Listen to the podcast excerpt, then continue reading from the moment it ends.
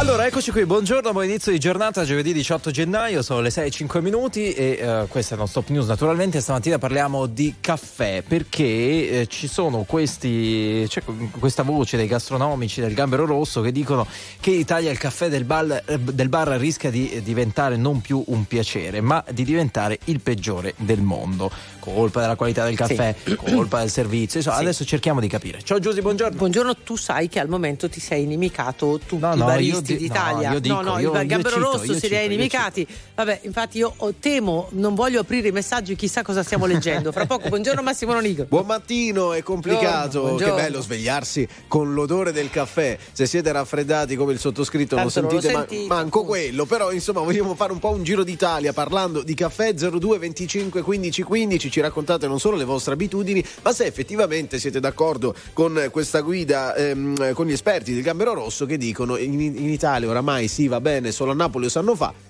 però nel resto Ma, probabilmente. Ah, dicono questo solo a Napoli? no, questo è il grande ah, no, luogo no, comune. No, beh, beh, però, insomma, forse nemmeno lì è facile trovare un caffè davvero buono. Siete d'accordo? Vi aspettiamo anche con i messaggi 378 378 1025. Infatti, stanno già scrivendo. Eh? Ecco. ecco, allora caffè troppo amaro, dice Gambero Rosso, una tostatura scurissima, ehm, gli aromi vengono bruciati.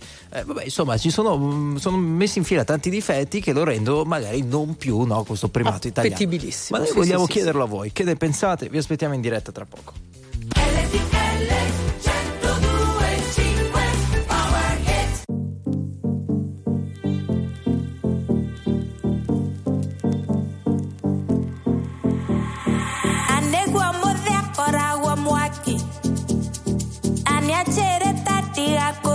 Yeah.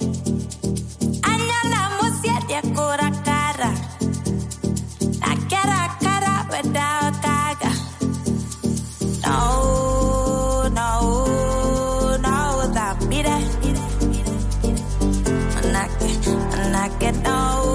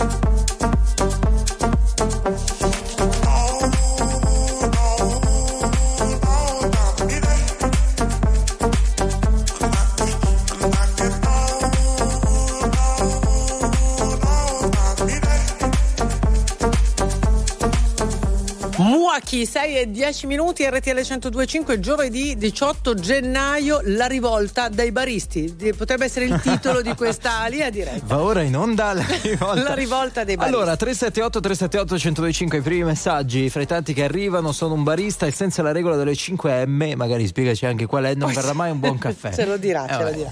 Eh, poi aggiunge no, cose. Comunque a Napoli il caffè non è il massimo, bisogna trovare il barettino perché Napoli centro lasciamo stare, costoso e pessimo. Ale, via. Andiamo. Poi c'è chi dice no, il vero caffè è quello con la moca. Va bene, però qui no, si parla stiamo parlando del caffè del bar. Il caffè del bar è, è, difficile trovare un bar che te lo faccia con la moca. Oggettivamente è anche difficile da gestire. Ecco, non è sì, una loro colpa. Devi, devi vivere solo di moche. Allora 02 25 15 15. Ciao Franco, buongiorno. Sì, buongiorno RTL anche mia, io chiamo da un paesino della provincia di Como, Erba. Sì, E volevo dire la mia. Sì. sì. Volevo dire la mia sul caffè perché io t- tutte le mattine da ormai da vent'anni quando vado al lavoro bevo il caffè fuori. Ci sono di quei bar che proprio il caffè è pessimo, non si può mhm. neanche fermarsi a berlo. Okay. Poi ci sono invece di quei bar che, che lo fanno buono. bevi quel caffè lì lo fanno buono e ci ritorni anche dopo 5 minuti, ma tanti barristi non sanno fare il caffè. Senti Franco, il vero punto è eh, se hai notato negli ultimi dieci anni, come dice il Gambero Rosso, un peggioramento, cioè dieci anni fa in qualunque bar tu andassi trovavi un buon caffè o comunque era così anche allora, qualcuno bene qualcuno male? Io credo che dieci anni fa il caffè quasi sempre era buono, adesso qualche barrica ci gioca sopra, secondo ecco. me. È solo una questione di qualità o anche, come posso dire, di accoglienza, di come viene preparato, offerto, portato al tavolo, al banco? Facci capire anche questo, perché viene messo in discussione, oh. eh, non solo la qualità. Sì, sì, no, tanti è solo la qualità, tanti anche il servizio. Magari tanti hanno la qualità scarsa, tanti hanno il caffè buono ma servizio ma, scarso. Scusa, al di là di tanti però, perché non è che dobbiamo fare delle... Cioè esatto. nel tuo caso c'è anche questo fattore, eh, ti è capitato oppure no? No, nel mio caso mi è capitato una o due volte in un bar che adesso non frequento più, che la qualità era buona ma il servizio era scarso. Ottimo, ottimo Franco. Grazie, grazie mille, un abbraccio. Ciao, Grazie, buona, giornata. buona giornata. La prima testimonianza di oggi da Franco, andiamo da Pasquale. Buongiorno. Buongiorno RTL e anche mia. Ciao Pasquale. Da dove? Da Torino in questo momento. Sono autista di bus e posso dire che ultimamente da due anni a questa parte è difficile trovare un buon caffè. Noi siamo spesso fermi ai capolinea, quindi certo. eh, anche per esigenze fisiche abbiamo bisogno del bagno, quindi siamo costretti ad andare a prendere un caffè e, e su dieci caffè diciamo che uno è buono. Ecco, che spiegazione dieci, ti sei dato? No. Eh, bas- bassa qualità del caffè secondo me. Proprio della, dei chicchi? Sì, sì, sì, diciamo, diciamo che è quello. Poi, come dicevate prima, c'è dove eh, il servizio è buono, il barista è simpatico, abbiamo bisogno di andare in bagno, si, si, si fa anche una, una, bella chiacchierata, però il caffè fa schifo. Senti, ti dico questa cosa, vediamo, vediamo, che cosa ne pensi. Ehm, ci riflettevo adesso, dove il bar è bello? Se il bar è bello, se il barista o la barista è gentile, ehm, se l'ambiente è curato, il caffè è più buono. Sei d'accordo o non sei d'accordo? No, no, no. Io sono con lui. Non sono, non sono d'accordo perché cioè, ormai dici, come caffè, ti ripeto, fa schifo, non c'è fa qualità, schifo. non c'è qualità. Benissimo, eh, punto importante questo secondo me. Allora, apriamo anche questo fronte che mi piace molto. Se il, caffè, se il, caffè, fa schifo e il, il posto è bello, buono, eccetera, Scegliete, sì, non metterla giù così. No, no, eh. no, era, eh. scegliete comunque quel bar eh, o ne preferite uno in cui il caffè è ottimo anche se non vi servono come dei principi? Ecco, il nostro amico Pasquale dice no, per me la Io priorità secondo, è che il caffè sia ass- buono. Assolutamente. Poi puoi darmelo anche la tarzina d'oro, tarzina d'argento. Sono d'accordo, perché eh. poi quel sapore schifosetto esatto. lì ti rimane tutta mattina. Può esserci barista Bravo. più gentile che ti dice come sei bello stamattina. Cioè, eh, non vabbè, mi ne frega niente. Ok, grazie. Ciao Pasquale, grazie. Ciao. Ciao, ciao a tutti.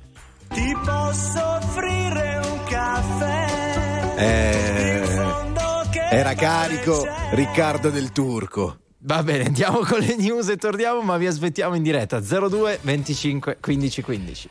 Andiamo alla cronaca. Giovanna Pedretti è morta per annegamento e le ferite d'arma da taglio riscontrate sul corpo sono state ritenute superficiali. Sono le prime indicazioni dell'autopsia sul corpo della ristoratrice lodigiana al centro di un caso mediatico per una presunta recensione falsa. La procura ritiene in tempi brevi di restituire la salma alla famiglia. Da politica il governatore della Sardegna Solinas risulta indagato per corruzione. A suo carico è stato disposto un sequestro di beni da 350 mila euro. Una svolta giudiziaria che potrebbe accelerare l'epilogo del confronto sul candidato del centrodestra per le prossime elezioni regionali. Faccia a faccia ieri tra la Premier Giorgia Meloni e la Presidente della Commissione europea Ursula von der Leyen in Emilia-Romagna. In arrivo nuove risorse per il rilancio dei territori alluvionati, si parla di 1,2 miliardi di euro. E per lo sport il calcio, primo appuntamento con la Supercoppa questa sera alle 20 a Riyadh, è semifinale tra Napoli e Fiorentina. Cosa hai messo nel caffè eh, che ho bevuto su da te, beh, adesso con la poesia fermiamoci qua. con le citazioni, con le cheat, citazioni cheat. anche. Poi adesso ne faremo tante nel corso della puntata, 7000 caffè, possiamo andare avanti per un po'. Ci aiuta magari a prendere coscienza questa mattina, ma siamo già a giovedì 18 gennaio. Che ero, bello, mi, siamo già a giovedì, è una bella notizia. No? Mi, ero, mi, ero, perso un passaggio. Mezzo, mezzo, mese. 02 25 15 15 il caffè nella vostra città, nei luoghi che siete abituati ehm, a frequentare. È vero che adesso è un po' meno buono, come dice, insomma, come dicono gli esperti di Gambero Rosso, stiamo parlando anche di questo eh, questa mattina. Mattia, buongiorno, benvenuto. Sì, buongiorno RTL anche mia. Ciao, buongiorno. Eh, sono di Padova. Sì. E niente, da noi il caffè sarebbe anche buono, ma a mio avviso è proprio i baristi che non, non tutti sono in grado di, di fare un buon caffè. Ecco. Eh, tanto è vero che alcune volte nello stesso bar se lo fa Mm, barista è buono, se lo fa un altro non è buono. Eh, ah, ah, anche quello. questo è un tema, anche questo è un tema, anche a me è capitato. Eh, sì, sì. Stesso per bar, stessa macchina, stessa miscela, ma a seconda di chi lo fa viene in un modo diverso. È la mano, è la mano, è quella la mano.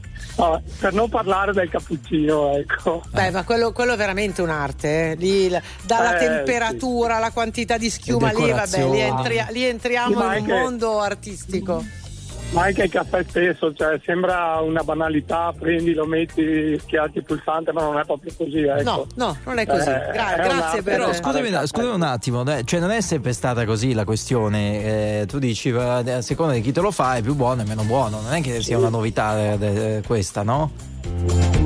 Sì, assolutamente, eh. cioè, è così perché lo stesso bar io frequento un bar se me lo fa uno è buono, se me lo fa un altro è meno buono. Quindi tu vai là e chiedi che te lo faccia quello bravo, scusami. No, Ma no, no, non, no, non, è educazione. Mi ha dato un pochino, mi ha dato un pochino. Va ecco. bene, grazie, un abbraccio grande, a presto. Grazie, ciao, grazie a voi. Ciao, ciao, ciao. Poi ci sono quelli che si lamentano molto perché un po' come te Enrico bevono il caffè amaro. Sì, e sì. quando è amaro eh, deve sì. essere particolarmente ben quando fatto. Quando fa schifo fa più schifo dello schifo. Esattamente, esattamente. Io lo risolvo perché lo zucchero, lo, cioè lo dolcifico. Vero, Ma insomma, il caffè amaro deve essere veramente buono. Ci dica Leo. Sentiamo, vocale, sentiamo. Vocale, sentiamo. Secondo me conta tanto anche la pulizia della macchina del vero. caffè, il lavaggio che gli fanno. Sì. Carlo da Bergamo. Ciao Carlo, sì sì è vero, un altro punto. Guarda, abbiamo aperto 10 fronti in, questi, in questo quarto d'ora, in questi primi 20 minuti, ma sicuramente il tema caffè attira, attira. Sì, però non ci scrivete al 378 378 125 e comunque la moca. Sì, va bene, non ma c'entra niente. Al bar... Cioè, come dire, comunque il tè, eh, eh fai il tè, bevi il tè. Cioè, è proprio un'altra cosa. Caffè, caffè al lì. bar, bocciato dal gambero rosso perché in Italia sarebbe peggiorato negli ultimi dieci anni. Ecco, è vero o non è vero? Di chi è la colpa? Come funziona da voi? Vi aspettiamo in diretta in Non Stop News.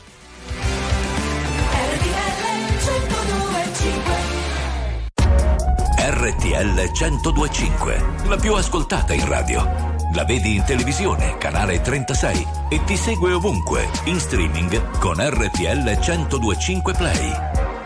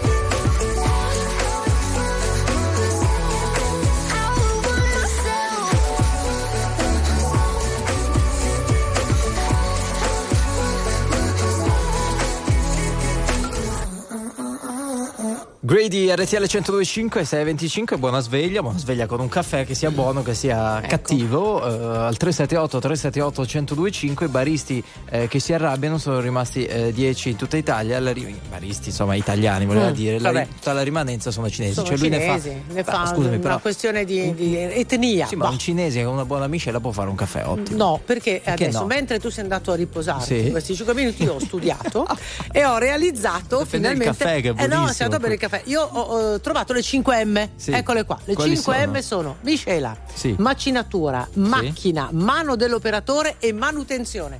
Questi sono i 5 segreti per fare un ottimo caffè. Non ce l'hai, non da, beh, Stavo riflettendo sul primo, mi sono perso tutti gli altri, ma adesso vado a studiare. Miscela, miscela macinatura. Macinatura Macchina. Macchina. Mano dell'operatore sì. e manutenzione. Sì, non ho capito la mano dell'operatore. Mm, fateci capire. È quello lì, quanto caffè metti, quanto eh, lo pigi, quanto. Sì, mm. Però fateci capire quali sono le regole della mano dell'operatore. Corrette, che così magari mm. ci buttiamo l'occhio lì mentre lo fa per capire se, uno, se l'operatore è bravo. Sta facendo bene o male. L'operatore sembra una roba. Vabbè, dai, andiamo al telefono. Roberto, ciao, buongiorno. Ciao, buongiorno a tutti. Ciao. Mi chiamo da Torino, ho un bar, un bar da 30 anni. Sì. Volevo commentare l'importante, la cosa principale per fare un buon caffè è la manutenzione sì. e, e, soprattutto la depurazione dell'acqua è fondamentale. Sì. E poi il peso della, della, della, miscela che deve essere 7 grammi e mezzo, 8 grammi. Ecco. E poi ci vuole anche la mano della, dell'operatore. Ecco, questi 7 Stavamo grammi dicendo, no? come si fa? Uh, Beh, sono predosati. Sono predosati? I 7 grammi sono predosati, non vai a naso. No, no, però tu devi poi comunque cambia la, la, la, la macchina, tu devi ogni tanto eh. controllarlo. Sì. Devi, devi controllarlo ogni tanto perché è fondamentale questo qua. E poi soprattutto ci vuole la tazzina calda. Sì, oh, il caffè bravo. deve rimanere caldo. E, e, e, le miscele indicativamente ne ho cambiate tante sono quasi tutte diciamo non c'è quel livello che, che fa tanta differenza eh, per cui per fare un buon caffè queste qua sono le cose principali. Comunque la depurazione dell'acqua è fondamentale e pulire soprattutto i gruppi. Noi ogni sera smontiamo i gruppi e li puliamo tutti. Quindi facciamo un caffè. E poi c'è la manutenzione che va fatta magari più specifica una volta a settimana oppure. Ogni giorno, ogni ah, tutti sera. tutti i giorni. Ogni sera noi smontiamo tutti i filtri, proprio smontati, usiamo tutti i prodotti e poi facciamo andare col filtro cieco, puliamo proprio tutto il circuito. Okay. E il caffè viene poi certo che devi saperlo fare, devi comunque mettere i tuoi grammi, devi spingere nella, nella comprimere il caffè nel modo giusto, se no, se no può, può, venire più largo e più stretto, quindi può cambiare un po' il gusto. Ma la depurazione e la manutenzione è fondamentale. Senti, tutto ciò, eh, il tuo caffè quanto costa per curiosità? Io l'ho aumentato 1,30, io il caffè costa, il caffè va, va venduto 1,30, 1,50, perché comunque ormai i costi sono alti. Però noi abbiamo un buon caffè. E buono. quindi giustifichi l'aumento di prezzo? Certo, per forza. Mm. Va bene. Poi volevo, poi volevo, dire un'altra cosa. Sì. Eh, hai 10 secondi perché ci sono sì, gli altri ascoltatori. Un secondo, sì, vai. Prendi New Bel Bar e c'è eh? una bella gnocca cioè, il caffè non è buono, il caffè è buono. Cioè, Vabbè, questa è una cosa un po' ma... ver- No, l'abbiamo che... chiesto prima. Sì, ma no? sai, che qualcuno, Preferisci... sai che qualcuno poi dice che sei un po' maschilista, poi. No, infatti volevo eh. rispondergli che io personalmente eh. a me non cambierebbe proprio niente. Ecco, Però dai, non ha detto niente eh. di male. No, Posso no, dire, non ha detto niente maschi, di male. Vabbè, allora, stai lì un attimo, per favore, perché vorrei farti sentire Paolo. Eh, siccome tu ci hai dato delle regole precise, vorrei farti confrontare con Paolo, che immagino che sia un consumatore di caffè invece. Ciao Paolo, buongiorno. Ciao, ciao a tutti, RTL anche mia. Da dove? Eh, da Como, da Como. Vai. Eh no, niente, apprezzo molto quello che sta dicendo eh, l'altro ascoltatore eh, perché io sono un estimatore del caffè, tra virgolette, eh, per quello che posso capire, diciamo a palato, lo bevo assolutamente senza zucchero e il 90% dei caffè serviti al bar eh, sono veramente imbevibili. Cioè, mh, mm, io a casa ho per esempio comprato una, una macchinetta, diciamo, qui la chiamo così, del caffè col macinino, ho cercato la miscela, la macinatura, la prestatura. E il tuo è più buono? Adesso il tuo viene buono? Quello che fai a casa? Viene, il mio viene buonissimo, a okay. casa è buonissimo, poi chiaramente ci dobbiamo adeguare a quello che c'è in giro, voglio dire. Certo, non c'è dubbio. Eh, Roberto, un caffè buono si giudica bevendolo senza zucchero? Sicuramente sì, la maggior parte beve senza zucchero e, e io ad esempio metto lo zucchero perché mi piace un po' più zuccherato, mm-hmm. però i veri stimatori del caffè e noi effettivamente ne vediamo tanti che bevono senza zucchero. Ok, Però poi c'è la questione del bicchierino d'acqua, giusto? Tu lo metti? Sì, lo vediamo metti, sempre il concetto d'acqua. Certo che, Dove sei tu? Scusa, ricordami Roberto, dov'è il tuo? A Torino. a Torino. A Torino. A Torino sì, sì. Ecco, no, perché questa abitudine, diciamo, almeno fino a un po' di tempo fa, eh, la, la vedevo da Roma in giù. Qui era raro vederlo, ma è tuttora raro. Uh, mi fa piacere che tu a Torino lo faccia, insomma, di no, no, noi lo facciamo, noi facciamo sì. tutto quello che può riguardare la qualità, poi è una nostra filosofia, ma in tutto, eh? Certo energia per cucinare. Allora, eh, tu, tu, vivi un po' come ha scritto un ascoltatore eh, che eh, la passione per il caffè è certamente di chi lo beve, ma dovrebbe essere anche di chi lo fa. E quindi insomma tu fai parte di quelli che sono sì, appassionati. Eh, se, non fa, eh, se, non lo fa, lui il caffè però è meglio. per lui, quello lui che ha detto prima. No, perché stavo riflettendo un po' su quello che hai detto prima, non vorrei lo ripetessi, sennò poi criticano te e me che ti ho come mh, mm, sollecitato. Hai sì, ecco, no, ho detto che non era una cosa gravissima, secondo no, me, ecco da censurare. Vabbè, sessista. Però per quello che hai detto noi non dovremmo volere il caffè fatto da te. Perché non sei appunto come... Perché non sei diciamo eh. credibile, perché se ti si para davanti una, come dicevi tu, bella gnè, eh. eh, il caffè è buono anche eh se beh, fa schifo. Ti, sei, vabbè, vabbè. ti sei un po' inguaiato, ti ai sei un po' inguaiato. Ai, Dai, la passione ce l'ha, ma non è per il caffè. Non basta la passione. ciao Grazie Roberto, entrambi. Ciao, ciao, ciao, ciao, ciao. A presto. Dato che sono le 6:31 minuti, non è che si può fare un caffè perché inizia a fare Com'è Leo? Sale? Facciamo così, facciamo così. Sta salendo, sta salendo. Ah. caffè è la nostra siglettina di stamattina, eh? tra poco arrivano le notizie. di stare al volante vorrei arrivare entro sera da te. Cresce il rischio di un'estensione del conflitto in Medio Oriente. Diverse esplosioni sono avvenute questa mattina nella zona sudorientale dell'Iran al confine con il Pakistan. Si tratta di un attacco di Islamabad a due giorni dai raid effettuati da Teheran in territorio pakistano. Almeno tre donne e quattro bambini sarebbero morti. Intanto nuovo attacco missilistico americano nella notte contro obiettivi Houthi nello Yemen. I ribelli sostenuti dall'Iran assicurano che continueranno a colpire le navi nel Mar Rosso. Media arabi affermano che almeno 20 persone sono sono morte ieri sera in un bombardamento israeliano su Rafah, nel sud della striscia di Gaza. Torniamo in Italia, il governatore della Sardegna, Cristian Solinas, risulta indagato per corruzione e a suo carico è stato disposto un sequestro di beni per 350 mila euro, una svolta giudiziaria che potrebbe accelerare l'epilogo del confronto sul candidato unico del centrodestra per le prossime elezioni regionali. Chiudiamo con il calcio, primo appuntamento con la Supercoppa stasera alle 20 a Riyadh, semifinale tra Napoli e Fiorentina. È tutto. Attuale, pop, virale, alternativa, streamata, condivisa. È la musica di RTL 1025.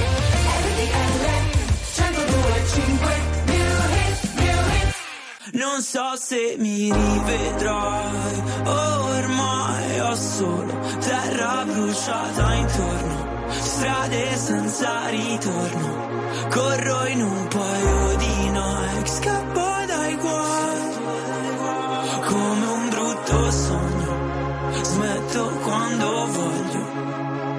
diavolo alla porta vuole entrare e dalle chiavi per farlo. Sto qui ancora che ballo sotto il temporale. Più una cosa ti fa male, più la vai cercando Tu stai ancora cercando di camminare.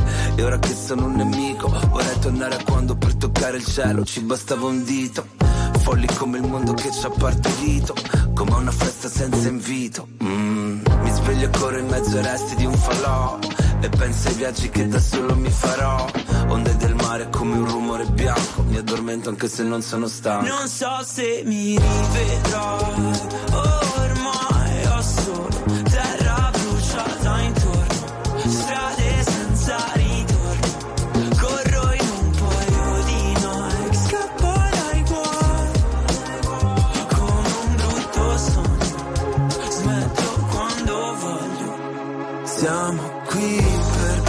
ah.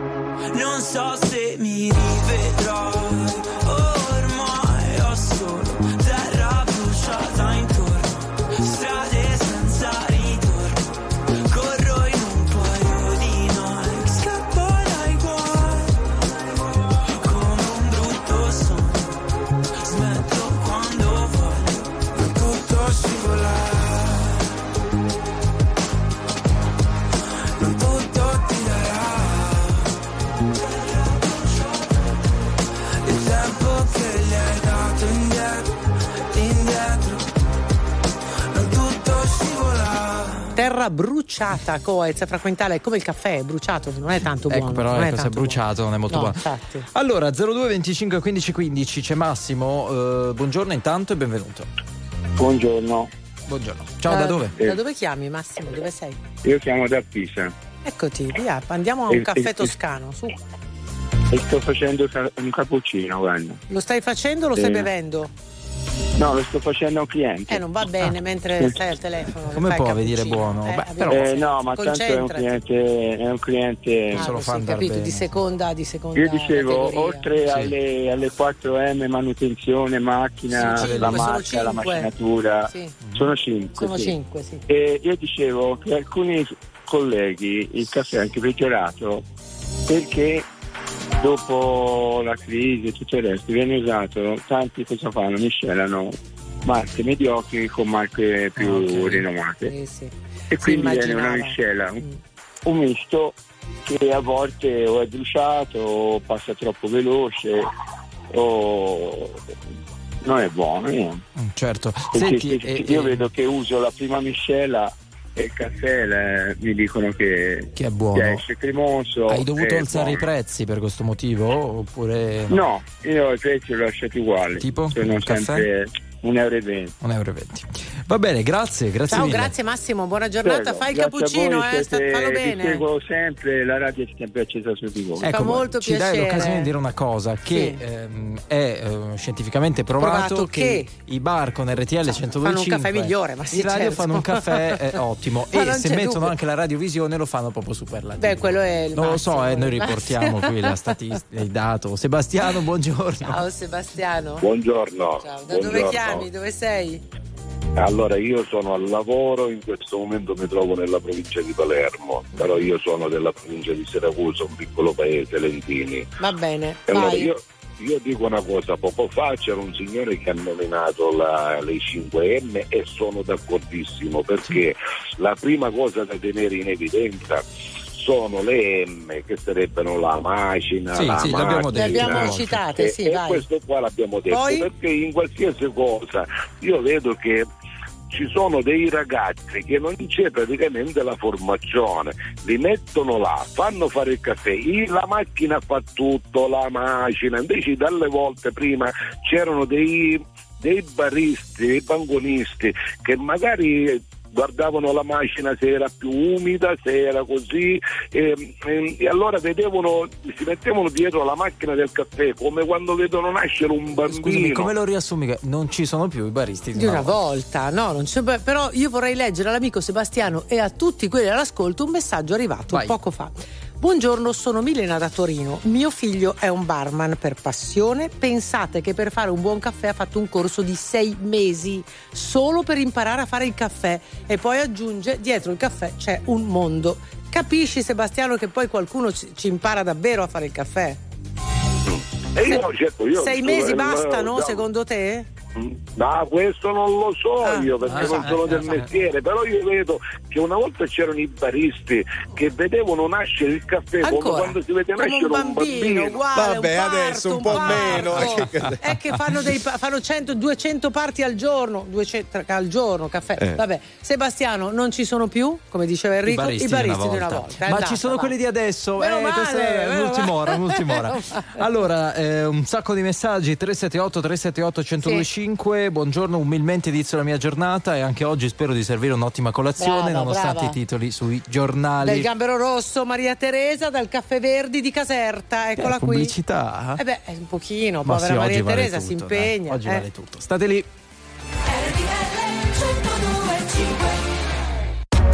RTL 1025, la più ascoltata in radio. La vedi in televisione, canale 36 e ti segue ovunque, in streaming con RTL 1025 Play.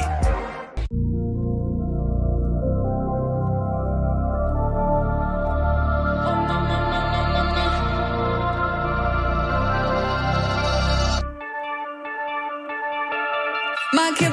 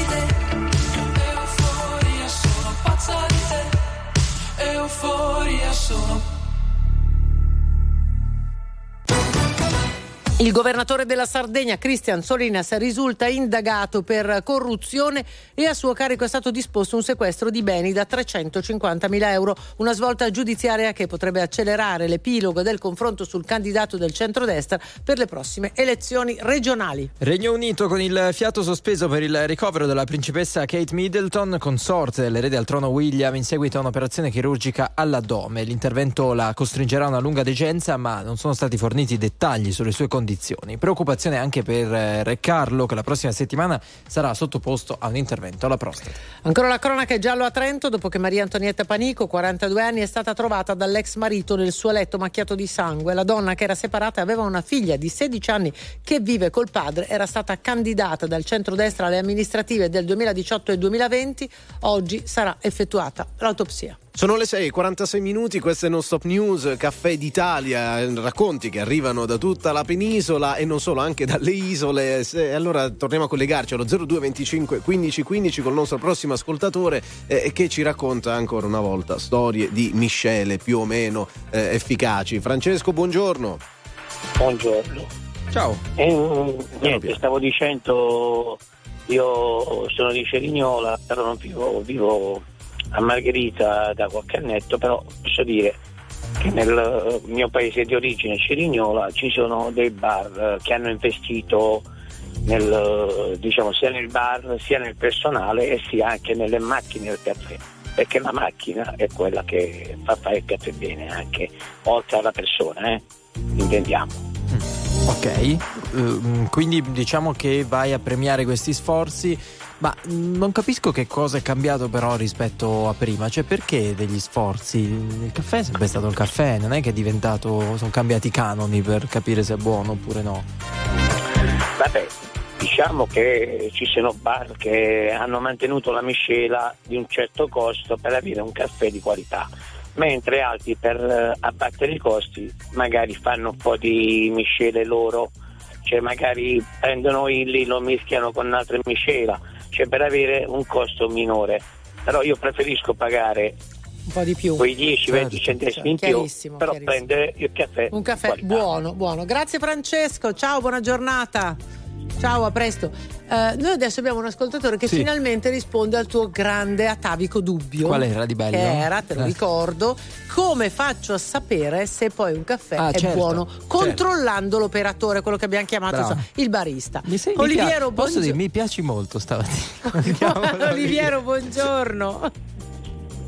Buongiorno RTL. Ciao, Ciao, Oliviero, ciao. buongiorno. Senti, intanto eh, io sono molto curiosa di sapere come hai fatto a sapere questa cosa, però prima ce la racconti, così ci togli il dubbio. Allora, come fai tu a sapere se il caffè che sta facendo il barista è buono?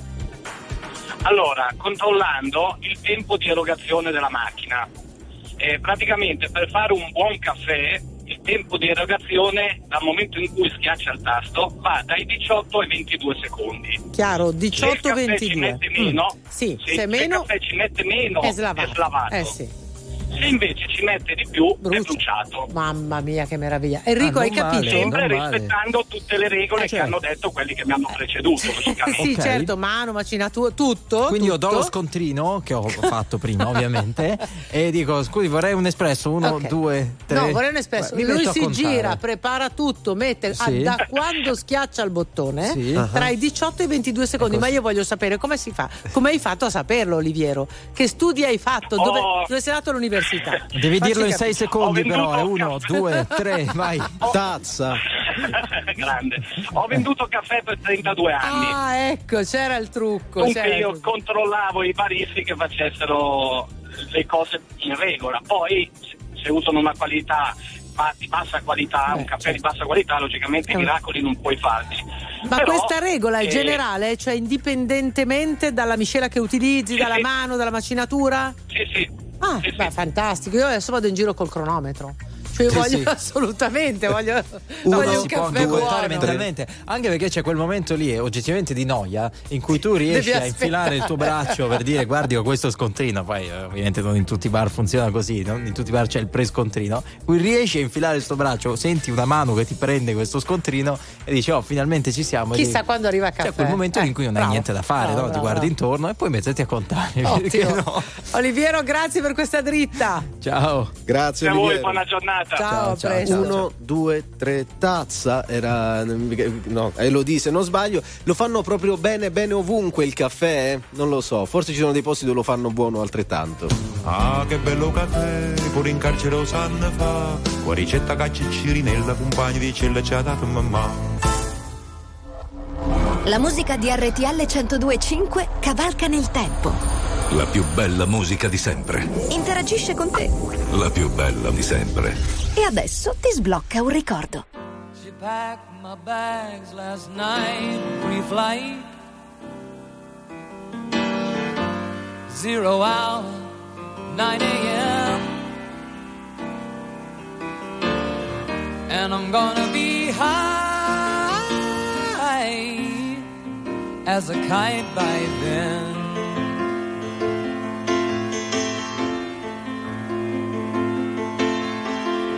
I miss the earth so much.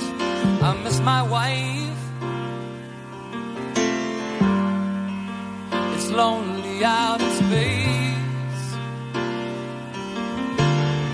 on such a timeless flight.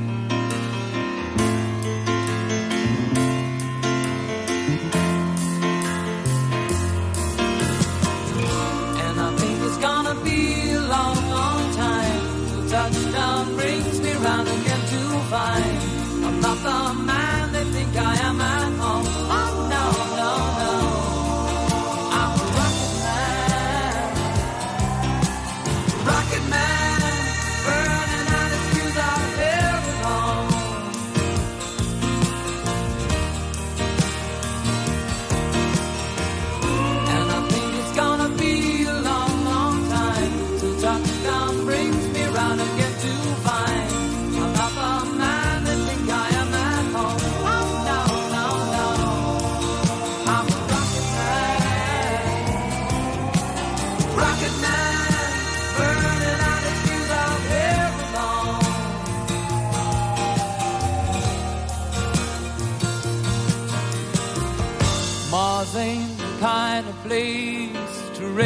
kids. In fact, it's cold as hell. And there's no one there to raise them. If you did.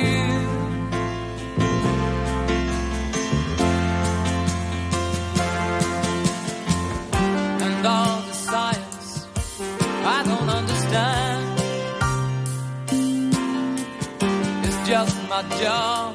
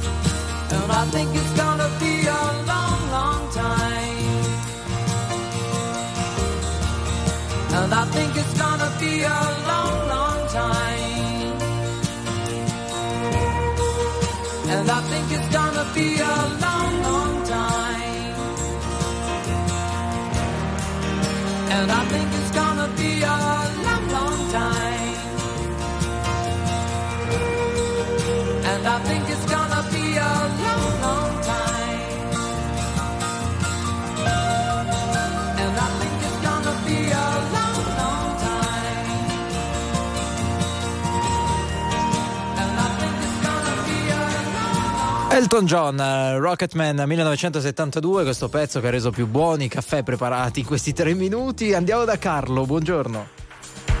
Salve, buongiorno a tutti, buongiorno. Ciao Carlo, Eh, dici da dove chiami prima? Allora, chiamo, chiamo da Napoli. Ok. Diciamo che noi con il caffè siamo eh, i più portati eh, dalla mattina fino alla sera. Ehm, per noi, eh, per il caffè in un bar, eh, non abbiamo molte difficoltà, eh, nel senso che eh, ci sono molti bar dove hanno la possibilità di farne tanti, di farne tanti di caffè e quindi abbiamo una buona miscela e un buon caffè. Ok, sempre e comunque. Lei dice sono più portati perché Bah, li portano al bar spesso. portano, Quanti sì, caffè bevi al giorno al bar? Se posso chiedere. Eh, eh, noi, noi già da prima mattina io e il mio collega eh, già cominci- cominciamo eh, cioè Un po' il come caffè la mattina. No, ma poi un po' come in tutta Italia di prima mattina. No, solo a Napoli. No. no adesso non Sì, sì, sì, È lo solo a. Napoli. Abbiamo anche dei, dei buo- dei- dei noti, dei noti eh, bar pasticceria. Certo, eh, nei centri- solo a Napoli questo. Napoli. Sì, certo. Sì, sì. Sì, Ascolta, sì, e quindi, solo una eh, domanda, solo una domanda, perché eh, noi siamo partiti da un altro tema, cioè secondo te che sei un estimatore di caffè, da quello che capiamo, negli ultimi dieci anni il caffè è migliorato o è peggiorato? Sì, diciamo che comunque la cosa sì è un po' eh, ci ci- c'è il fatto del manico come dicono tanti in tanti il fatto di fare un buon caffè si è perso il barista e si è perso Eh, i giovani eh, sì lo, lo- lo- fanno anche con grande gioia e tutto il suo modo di fare però il Scusa, io non ho capito, è- non ho capito una cosa. Cos'è il manico? Eh, scusami. e il manico No, no, diciamo scu- che comunque è quello là Cos'è? che si sta bene. Allora, la cosa importante è la temperatura esterna, che è quella là che Sì, fa. no, ma sì, cos'è il caffè, manico, però? La miscela. Che- che cos'è il manico? manico? Noi diciamo il manico per dire la persona del barista, il, Ah, la mano, l'operatore. cioè, La, la mano, lo- quello che Eh, fa, bravo, quello che fa. bravo, Ah, perché quello sa ma- bene ah. la mattina perché lui ha lavorato con quelli manuali Certo. e adesso ci sono quelli là digitali Eh. diciamo nel fatto che- che- delle macchine di caffè allora lui sa bene come miscelare bene il caffè con la temperatura esterna e quello è fondamentale Questa è la risposta alla domanda: è migliorato o peggiorato il caffè? Chiarissimo. Eh, grazie mille, Eh, grazie. però- però è una Aspetta questione di manico, Aspetta, sì, capire. no, l'ha detto, l'ha detto. Ma, Cioè, eh, ehm, quindi peggiorato o migliorato? mm, ti sei fatto un'idea? Eh, diciamo in, in linea teorica eh, siamo sul eh, ancora qua sulle nostre zone è difficile trovare un caffè non buono Ok, però se vai in altri A posti nord, ti, per magari ti esempio, capita no? di trovarlo non Sì. buono. Mi sembra di capire che la conclusione sia questa. Grazie, un abbraccio, ciao. Ciao, ciao, ciao. Pizzi, buongiorno. Che, che Pizzi? Buongiorno a voi. Buongiorno, ma Pizzi. Buona Pizzi è un soprannome, che è Pizzi? Eh, sì, il mio vero nome sarebbe Claudio, però tutti mi chiamano Ah, Pizzi. va bene, va bene. Ok, Pizzi, allora, Pizzi, Claudio. Pizzi, buongiorno, barista, perciò di caffè ne, ne ho Vai, parecchi. Oh, via, via, via con, un, con un esperto, vai. Ma eh, voi avete mai provato a prendere un caffè all'estero?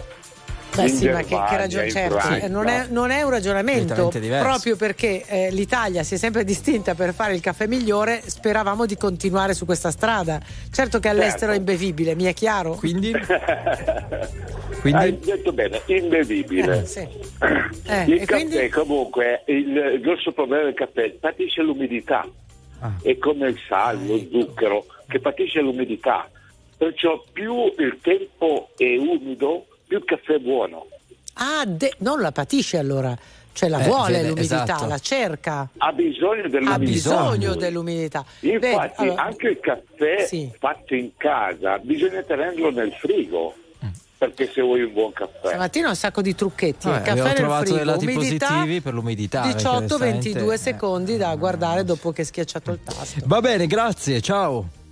Ciao, buona ciao, ciao. giornata. Grazie, Ciao. grazie anche a te. Allora, noi andiamo a berci un bel caffè. No, e... no, dic- minimo 18 secondi senso? non li ho. Non li ho, Come devo no, fare li l'ora. abbiamo. C'è il giornale orario Ah, va Giovanni bene, Perria. Noi andiamo a berci un bel caffè, poi torniamo in rassegna stampa.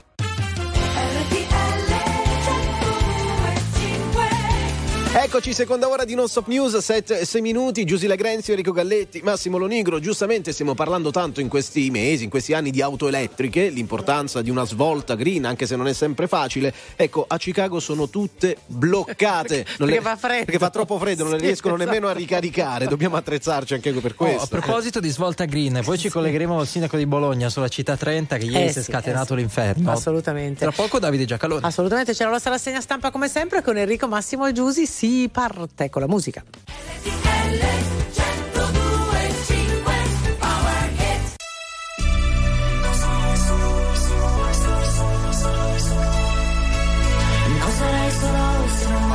Solo, non sarai mai solo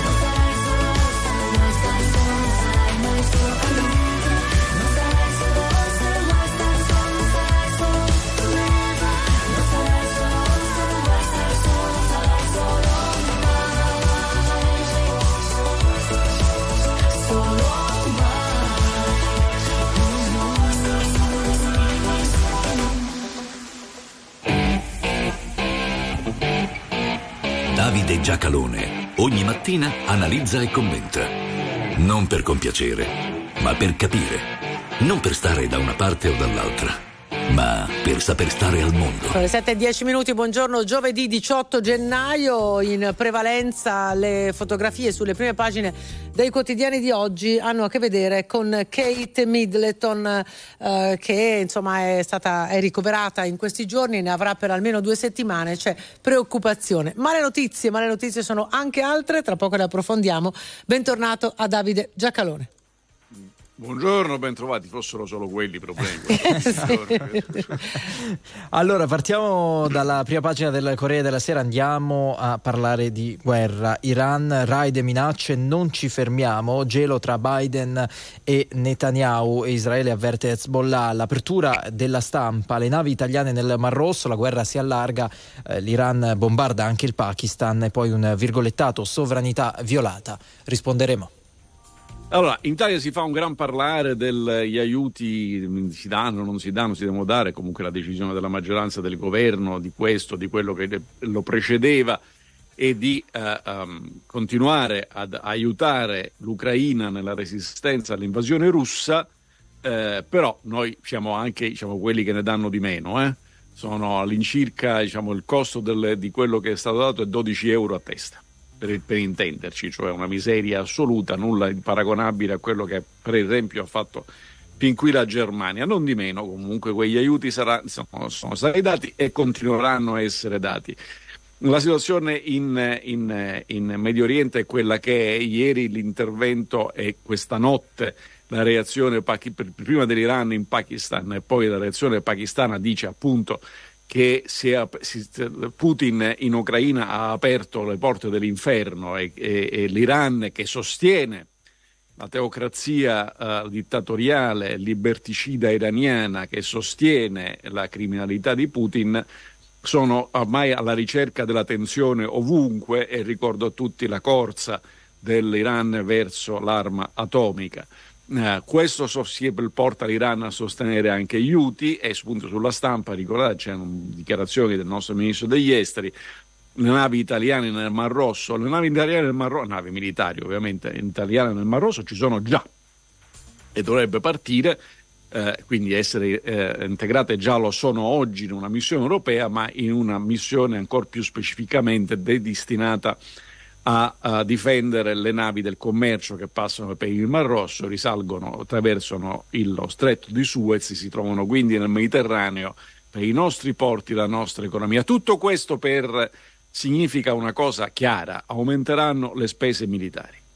Ora, siccome si fa, diciamo, in Italia c'è un grande chi si candida, chi non si candida, per le europee di una noia mortale e riguarda solo i partitanti, non credo che ci sia un solo cittadino interessato a questa discussione, però segnalo due questioni che la destra dovrebbe porre alla sinistra e la sinistra dovrebbe porre alla destra, in una situazione che tanto porta certamente ad una crescita delle spese militari per un paese come l'Italia che però è anche produttore di sistemi d'arma. Quindi la Sini- destra, la destra dovrebbe ricordare e, e domandare alla sinistra. Ma voi avete cambiato posizione?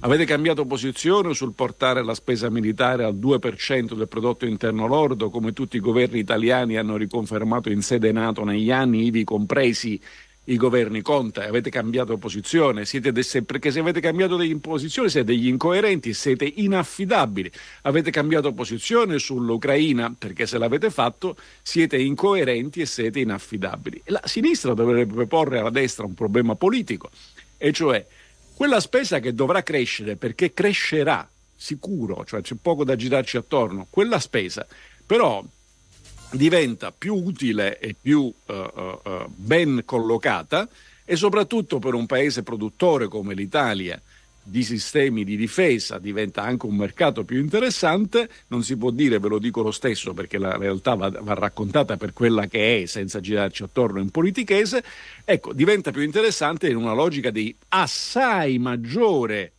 eh, integrazione europea. Voi della destra che siete sempre stati contrari a tutto, l'Europa, la burocrazia europea, da che parte state? Avete cambiato posizione? Annunciatelo perché altrimenti sareste inaffidabili. Tanto comunque andiamo verso l'aumento della spesa, piaccia o non piaccia, e l'aumento dell'integrazione europea. Questo sarebbe il tema politico da porsi se non fossero troppo occupati a stabilire chi si candida dove. 7-16 minuti e andiamo sulla prima pagina di Repubblica. Di spalla questa mattina si parla eh, di Putin che minaccia i paesi baltici. Il trionfo di Donald Trump in Iowa ha ringalluzzito Vladimir Putin. Nelle pagine interne della stampa leggiamo lo zar attacca la Lettonia e i vicini dopo l'espulsione di un cittadino russo. Dice mettono a rischio la nostra sicurezza, una retorica che ricorda quella usata prima dell'invasione dell'Ucraina. Le repubbliche baltiche meriterebbero una pagina di racconto di storia. Una, eh, insomma, le repubbliche baltiche fino a ieri mattina erano praticamente parte dell'Unione Sovietica, poi hanno, eh, c'è stato il crollo dell'Unione Sovietica, eh, eh, Estonia, Lettonia, Lituania, eh, c'è stato il crollo dell'Unione Sovietica, eh, questi sono avvicinati all'economia di mercato e all'Unione Europea, sono diventati paesi floridi, liberi, felici, ricchi, insomma, tutte cose molto interessanti. Eh, ehm, adesso, siccome diciamo, è stato espulso un cittadino russo, la teoria che sostiene Putin è che la Russia non ha un confine alla Russia. La Russia è presente ovunque siano presenti i russi. Cioè, vi è chiaro questo? Cosa significa? Cioè che se un cittadino russo viene espulso da una repubblica baltica, questo minaccia la sicurezza russa. Cioè se uno mette in galera un russo in Italia, cioè, Putin dice no, questo è un attacco alla Russia. E cosa significa questo? È quello che ha fatto in, in Ucraina, cioè invade. Dice, eh, figurati se invade le repubbliche, ba-". l'ha già fatto. La Russia l'ha già fatto in passato. Sta arrivata fino a Praga, fino a Budapest, fino a Berlino. È già successo, non è che forse chissà mai qualcuno dovesse immaginare che. È già successo. Tutto questo porta all'aumento delle spese militari e a qualche maggiore informazione, perché la pace, la pace non si conquista con i predicozzi, la pace si conquista dicendo ai soggetti come Putin che invadere non è il caso perché perde. Sono le 7 e 18 minuti, tra poco torniamo in Italia, per la precisione in Emilia Romagna. Ieri l'incontro tra von der Leyen e Meloni. Subito la viabilità. Uh, la Presidente della Commissione europea e la uh, Premier Meloni si sono incontrate ieri in Romagna. Al centro dell'incontro molti temi, soprattutto il primo, quello ovviamente della ricostruzione con Europa che ha stanziato 1,2 miliardi, ma poi c'è il temone dei uh, balneari che viene approfondito anche su altri quotidiani. Dal sole 24 ore balneari la risposta dell'Italia all'Unione Europea per ora resta la linea della proroga. Allo Stato per l'esecutivo resta possibile rinviare le gare fino a tutto il 2025. Allora, eh, positiva l'incontro, positivo l'incontro, la visita ieri in eh, Romagna del Presidente della Commissione europea, positive le parole della Presidente del Consiglio italiana.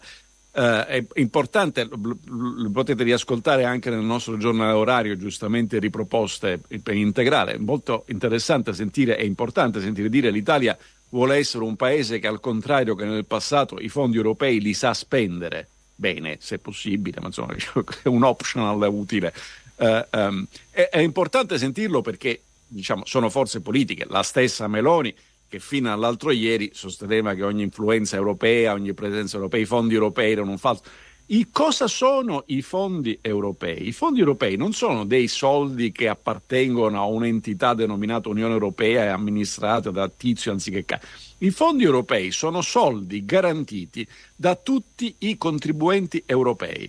Sono soldi che sul mercato costano meno di quanto non costi all'Italia prendere fondi sul mercato perché, perché la, la, la, forza economica europea è molto più alta e il debito medio è molto più basso di quello dell'Italia. L'Italia ha un vantaggio economico enorme, enorme nell'utilizzare quei fondi.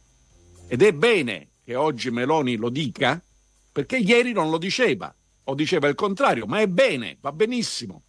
Ovviamente si tratta poi di saperli spendere a fronte di questo, suona stonata ancora una volta questa faccenda dei balneari. Perché? Vedete, continuare a chiedere la proroga è già imbarazzante, ma continuarla a chiedere, continuare a chiederla perché bisogna fare la mappatura è grotesco. Perché è come dire che l'Italia non sa quante spiagge ha e a chi sono affidate. Guardate ragazzi, è una cosa imbarazzante, veramente imbarazzante.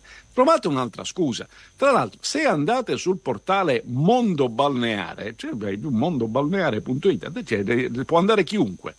assistete che guardate i prezzi della compravendita degli stabilimenti balneari. Attenzione, essendo eh, bene demaniale, io non posso vendere la spiaggia perché non è mia, non la posso vendere.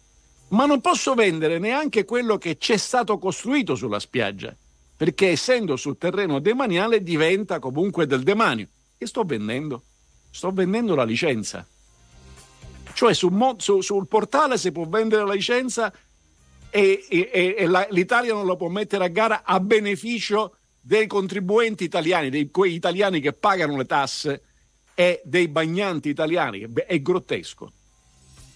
Allora, primo annuncio che mi è uscito su questo portale, vendesi stabilimento balneare, prezzo 0 euro. Vabbè, insomma, non so, questo sarà un segno affidabile. Qui Sarà pieno regalano, di- regalano. Ve lo assicuro, va bene. Sarà pieno di debiti in un posto dove non si può fare il bagno. Poi ci guardo meglio. Allora, continuiamo a parlare eh, per qualche istante di, di soldi, ecco, di economia. Eh, prima pagina del Sole 24 Ore sui tassi. Lagarde eh, delude le borse. La Presidente della Banca Centrale Europea allontana un possibile taglio a eh, breve. Poi due commenti, quello di Banca d'Italia, Panetta, inflazione sotto controllo ma l'economia rallenta e quello dell'ABI, che è l'associazione bancaria eh, italiana, Patuelli, temo che la BCE decida tardi la riduzione dei tassi. Allora, questa cosa, eh, i tassi di interesse non si decidono sulla pubblica piazza, meno che mai prendendo il caffè, eh, che ha diverse qualità, non vorrei entrare nel dibattito di questa mattina, ce ne si può bere di ottimo, altri sono sempre state delle ciofeche, ma in ogni caso non, non- i tassi di interesse è un posto eh, si decidono in un'autorità indipendente, in tutto il mondo civile, eh, non è che mica solamente in, in Unione Europea. Il punto qual è? Che questa autorità non può essere troppo loquace, perché se tu continui a parlare, naturalmente fai parte del dibattito pubblico, ci mancherebbe altro, non è che tu parli io non posso commentare, è che tu dovresti parlare meno. Eh, eh, il- la, la formula utilizzata da, eh, ehm, eh, dalla, dalla Presidente della Banca Centrale Europea per la verità è eh, non è previsto un'emissione di tassi di interesse fino all'estate, non ha detto no, facciamo d'estate. Però ecco, se uno guarda i tassi di inflazione, il tasso di inflazione è ancora più alto del, del normale. eh. Ma del resto non è che uno la mattina fa una trasmissione radiofonica in cui per un pezzo chiamano tutti dicendo aumentano i prezzi e nella seconda parte dice diminuiamo i tassi perché non c'è l'inflazione, perché poi ci ricoverano al manicomio, cioè o l'uno o l'altro. E purtroppo sì, l'inflazione c'è ancora, quindi questa cautela ci vuole. E inoltre se prendete il giornale trovate un'affermazione del ministro dell'economia italiana Giorgetti qua che dice timori per l'inflazione a causa delle guerre che anche questo è vero. Purtroppo quella è un'inflazione che non la combatti di sicuro con, l'aumento- con il tenere i tassi un po' più alti che comunque non sono mica così alti sono più bassi che nel Regno Unito e negli Stati Uniti per intenderci. Mi preoccupa una cosa che aggiunge il ministro del nostro dell'economia, che dice difficile centrare gli obiettivi della crescita del prodotto interno lordo se scoppia una guerra al mese. Attenzione, lì è campanello d'allarme. I tassi di crescita previsti dalla legge di bilancio sono fuori dalla realtà oggi, non se scoppiano delle guerre e soprattutto sono stati fissati quando purtroppo le guerre c'erano già. Non cominciamo a cercare scuse. Non cominciamo a cercare scuse. Nel corso di quest'anno i conti vanno assestati perché l'Italia purtroppo non crescerà all'1.2% come il governo prevede. Non cominciamo a dire che la colpa è il cambiamento climatico, la guerra, eccetera, perché la realtà è che è stata costruita su delle basi che sono purtroppo non reali. A me piacerebbe che l'Italia crescesse al 7%, ma non è a portata. Grazie a Davide Giacalone, come sempre ci ritroviamo poi nei prossimi giorni, domani con i colleghi, con noi lunedì. Buona giornata e buon lavoro. Grazie a voi e buona radiovisione a tutti. A domani Davide, Inter rabbia al max questa è l'apertura della Gazzetta dello Sport, battute veleni nel testa a testa con la Juve, Marotta parla di lepre e cacciatori, Allegri risponde ah come a guardie e ladri e i nerazzurri la prendono male. Poi c'è anche il tennis in taglio alto, tennis e muscoli, Rullo Sinner, gli Australian Open, avanti anche Cobolli. Il Corriere dello Sport apre con Vale la stagione parlando di Napoli, Fiorentina a Riyadh in palio la finale di Supercoppa. Torniamo tra poco.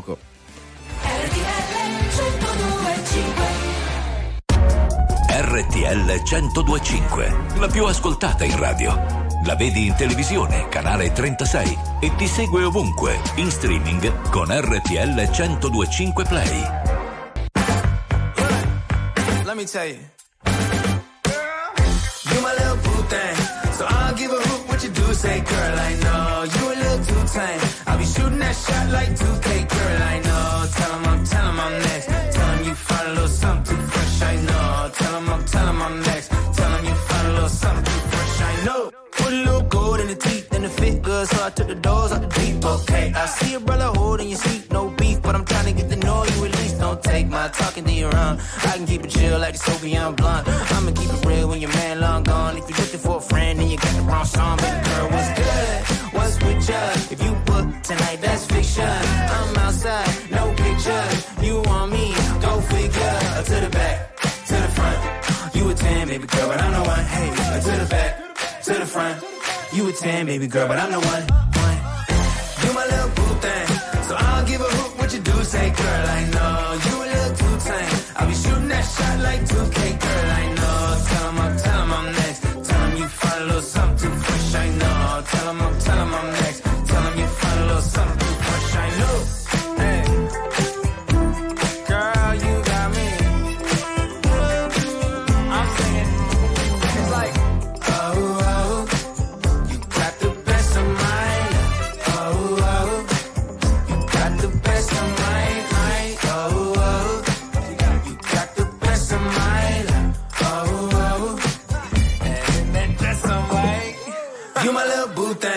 So I don't give a hoot what you do, say, girl, I know. You a little too tame. I'll be shooting that shot like 2K, girl, I know. Tell 'em I'm, tell I'm next. Tell 'em you find a little something too fresh, I know. Tell 'em I'm, tell I'm next. Tell 'em you find a little something too fresh, I know.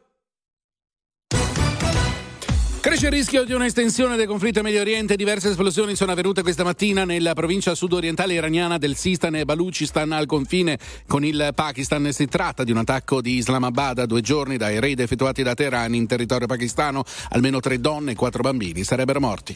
Nuovo attacco missilistico americano nella notte contro obiettivi Houthi nello Yemen. I ribelli sostenuti dall'Iran assicurano che continueranno a colpire le navi nel Mar Rosso. I media arabi affermano che almeno 20 persone sono morte ieri sera in un bombardamento israeliano su Rafah nel sud della striscia di Gaza. Il governatore della Sardegna, Cristian Solina, risulta indagato per corruzione a suo carico. È stato disposto un sequestro di beni da 350.000 euro, una svolta giudiziaria che potrebbe accelerare l'epilogo del confronto sul candidato del centrodestra per le prossime elezioni regionali. Nel Regno Unito preoccupano le notizie del ricovero della principessa Kate Middleton, consorte dell'erede al trono William, in seguito a una operazione chirurgica all'addome. L'intervento la costringerà a una lunga degenza, ma non sono stati forniti dettagli sulle sue condizioni. Apprensione anche per Re Carlo, che la prossima settimana sarà sottoposto a un intervento alla prostata. È giallo a Trento dopo che Maria Antonietta Panico, 42 anni, è stata trovata morta dall'ex marito nel suo letto. La donna, che era separata e aveva una figlia di 16 anni che vive con il padre, era stata candidata dal centrodestra alle amministrative del 2018 e 2020. Oggi sarà effettuata l'autopsia. Vasta operazione antimafia questa mattina della Guardia di Finanza. In esecuzione in queste ore misure cautelari nei confronti di 15 persone in Sicilia, Campania, Toscana e Friuli Venezia Giulia. I reati ipotizzati a vario titolo sono associazione mafiosa, usura, traffico e spaccio di stupefacenti e ancora riciclaggio di denaro. Gli indagati complessivamente sono 26. E questa sera parliamo di calcio alle 20 a Riyadh, primo appuntamento con la Supercoppa, si affronteranno Napoli e Fiorentina, sfida che garantisce un posto in finale lunedì prossimo contro la vincente di Interlazio in programma domani e tutta più tardi. Attuale, pop, virale, alternativa, streamata, condivisa. È la musica di RTL 1025.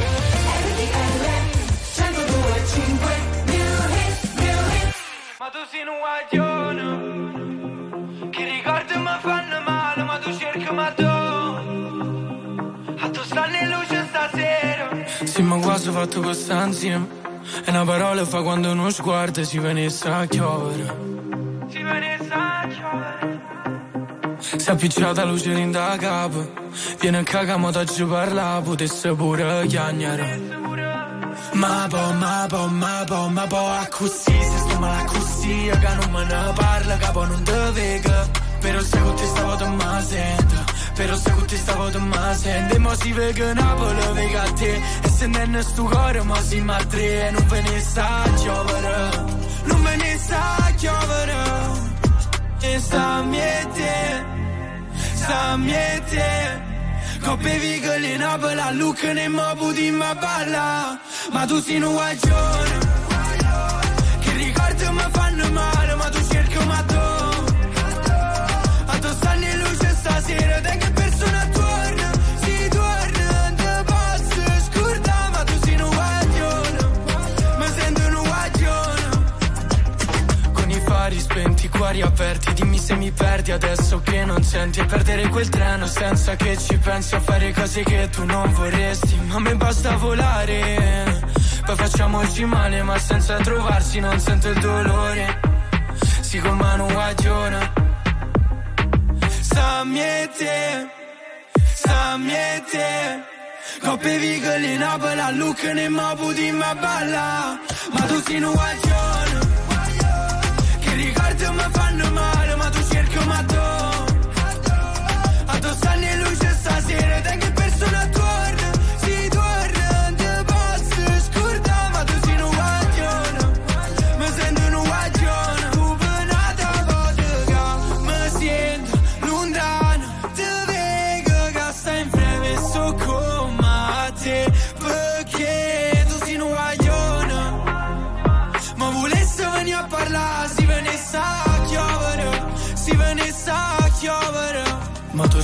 guaglione, che ricordi mi fanno male, ma tu cerchi ma tu.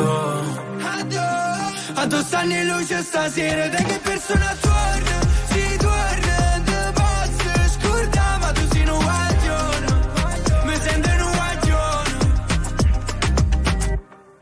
L'oroscopo di Donna Moderna, cura di Stefano Vichi. Bentrovati all'appuntamento con le stelle, come sempre partiamo dal segno dell'ariete. A volte i nostri sforzi non sono così capiti e apprezzati, forse perché stiamo dando retta alle persone sbagliate. Dunque coltivate la serenità.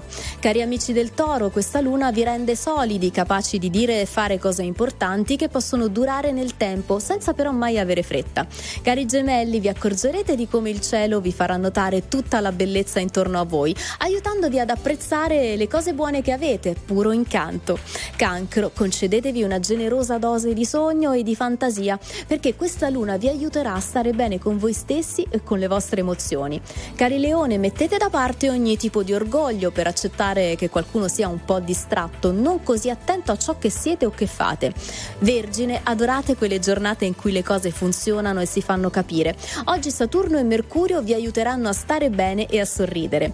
Bilancia, vi sentirete in vena di risolvere, di chiarire e di gestire questioni di casa o di famiglia. Ottima energia che vi farà sentire preziosi.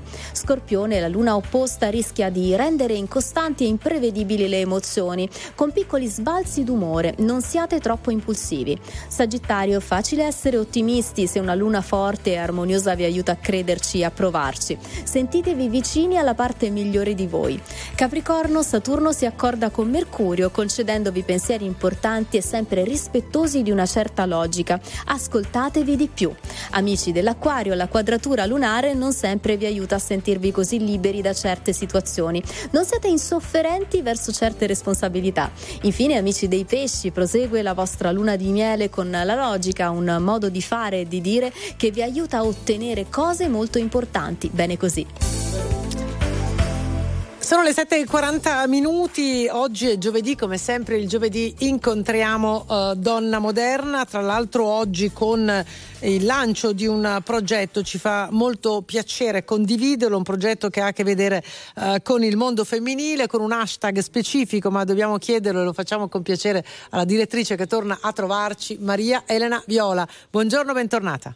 Buongiorno, buongiorno a tutti. Buongiorno, buongiorno direttrice. Allora partiamo proprio da questo progetto. Intanto un volto, Sì. forse il primo volto a far parte di questa idea che avete avuto. È il volto di Chiara eh, Francini e il titolo è Speriamo che sia femmina. Che progetto è?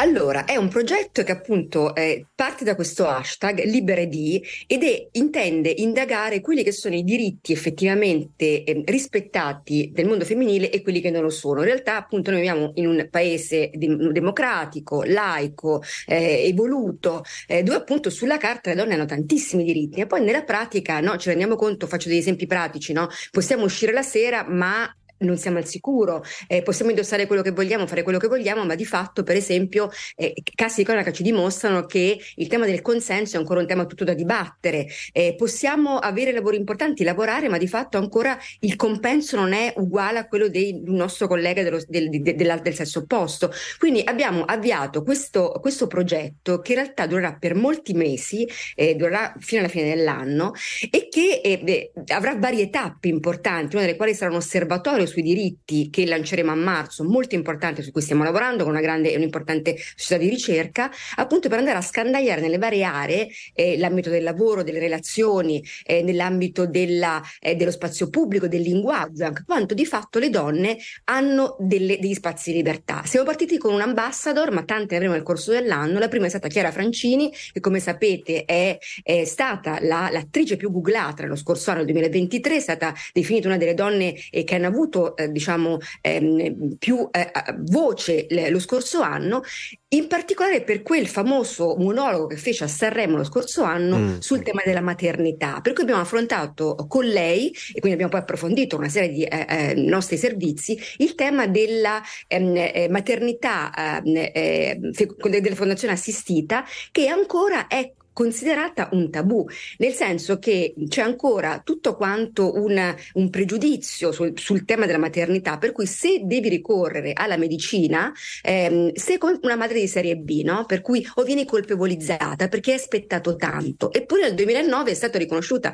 dall'Organizzazione Mondiale della Sanità l'infertilità come una vera patologia, quindi come noi non ci vergogniamo di, non so, eh, curarci quando ci rompiamo un braccio, abbiamo un disturbo, una malattia anche grave, perché dovremmo vergognarci di ricorrere alla medicina Certo. Quando noi riusciamo ad avere un figlio in maniera naturale. Certo. Quindi c'è tutto quanto, abbiamo proprio approfondito questa tematica, no? Eh, del- anche all'interno della coppia, anche degli uomini all'interno di un rapporto di, di un percorso di fecondazione. C'è tantissimo non detto. Eh, la scrittrice Lattanzi eh, lo scorso anno ha scritto un libro molto bello dal titolo Cose che non si raccontano, dicendo proprio questa cosa, no? Eh, eh, ha raccontato anche degli episodi. Una volta lei andò in ospedale per appunto per seguire questo percorso, incontrò un'amica che le disse io e te non ci siamo viste. Eh, È eh. un tema di cui non si Un parla. grande tabù, un grande tabù e tra l'altro direttrice c'è un bel approfondimento eh, appunto nel numero di Donna Moderna sulle frasi inopportune da non dire perché oramai eh, non ci rendiamo conto, no? dato che abbiamo sedimentato tutta una serie di sensibilità eh, che ci portano a non essere, come posso dire, empatizzanti verso queste condizioni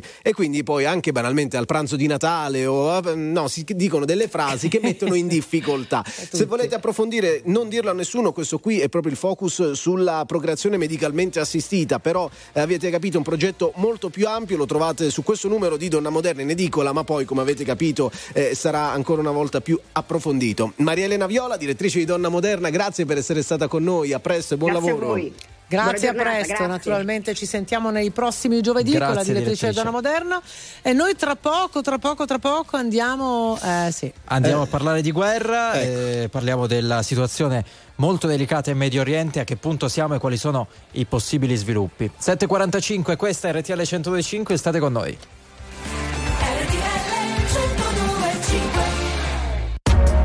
RTL 1025, la più ascoltata in radio. La vedi in televisione, canale 36 e ti segue ovunque, in streaming con RTL 1025 Play.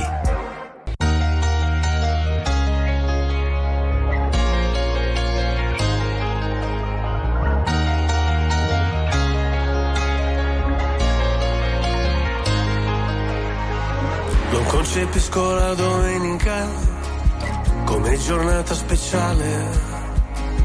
Anzi, di solito peggiorano le mie condizioni umorali. Ho gli amici che mi scrivono: Se sei da solo e non sai ancora dove andare, noi ti aspettiamo per cena. Io vorrei poterti portare. C'è sempre quel piccolo particolare, avrei voluto tradirti ma non si può fare, e ci ho provato davvero,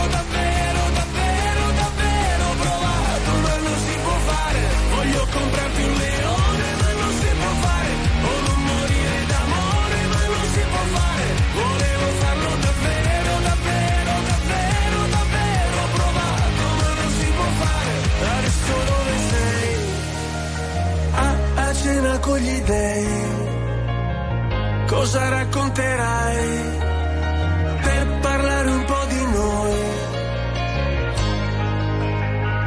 Se ascolto musica celebre, io non mi sento mai solo. La solitudine spreca il tempo di una persona normale. Io sottomesso al regime, mi sposto verso il confine, se cado dentro le spine, se salto sopra le mine. Non mi venire a cercare, c'è sempre quel piccolo particolare.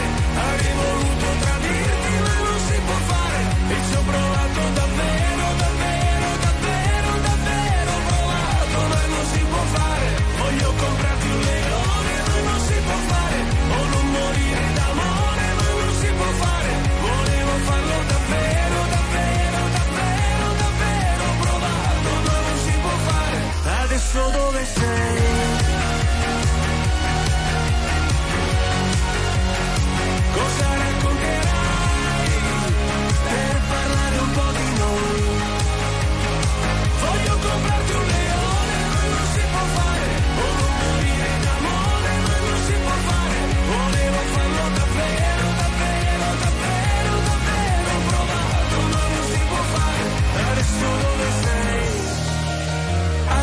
Cena con gli dei.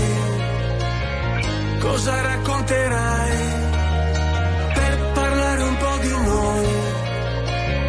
Cena con gli dei, Viaggio Antonacci su RTL 1025 alle 7.53 minuti. Come promesso, torniamo a occuparci del Medio Oriente. Giorni caldissimi con gli attacchi eh, dell'Iran in Iraq, Siria, ieri anche il Pakistan. Questa mattina, proprio notizie fresche eh, arrivate nella notte, esplosioni al confine con il Pakistan in Iran. Quindi è arrivata la risposta. Proviamo a capire quali sono ovviamente gli sviluppi di questo conflitto che rischia davvero di estendersi. Mattia Serra dell'Istituto per gli Studi di Politica Internazionale ci raggiunge in diretta. Buongiorno, grazie per essere con noi.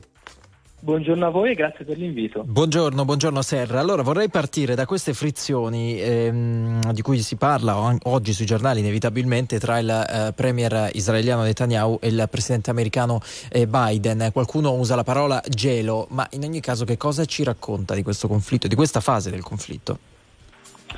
Ci racconta il fatto che le relazioni tra Stati Uniti e Israele rimangono sempre molto complicate. Lo sappiamo, gli Stati Uniti hanno sempre avuto un ruolo centrale e in questi mesi di conflitto hanno sempre sostenuto lo sforzo bellico israeliano.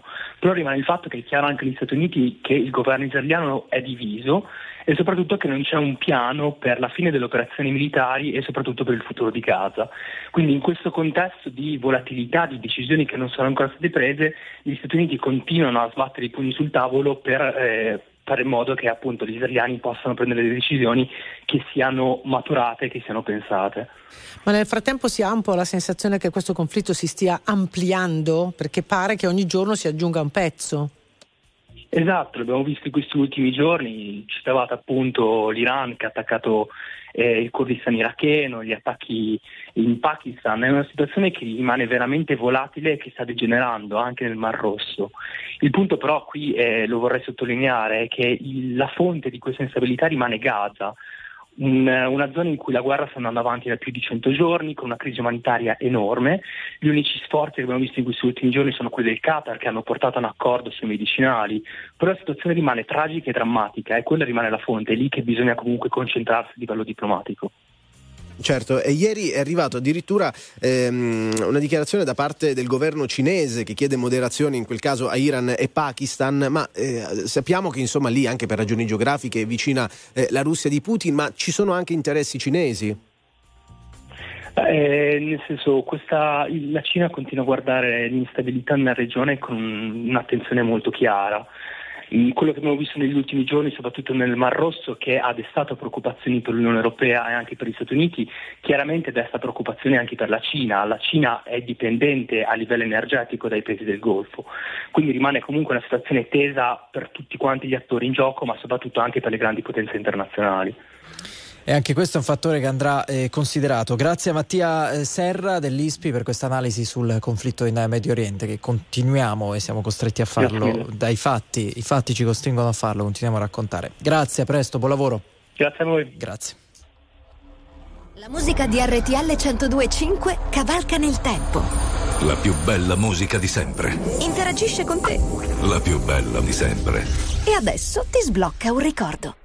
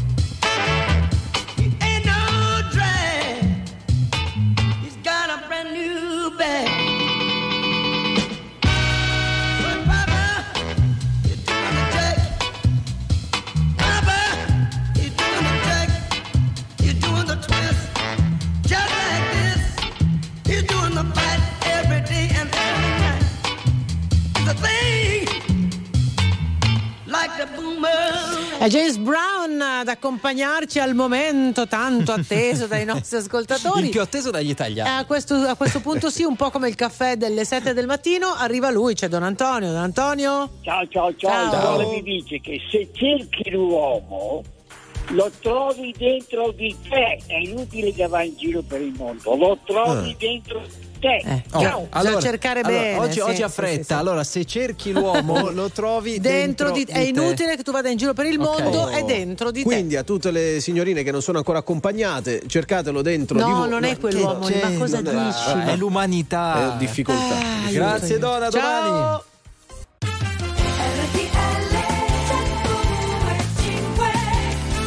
Allora, eccoci qui, 8 e 7 minuti, disavventura brutta per una 36enne che si è ritrovata a Cortina a 1700 metri. Ma, ma sì, ma mettitele le scarpe con i giuste, piedi, no, si trovava con i dai, piedi ghiacciati, ma- non riusciva più a perché? muovere i piedi.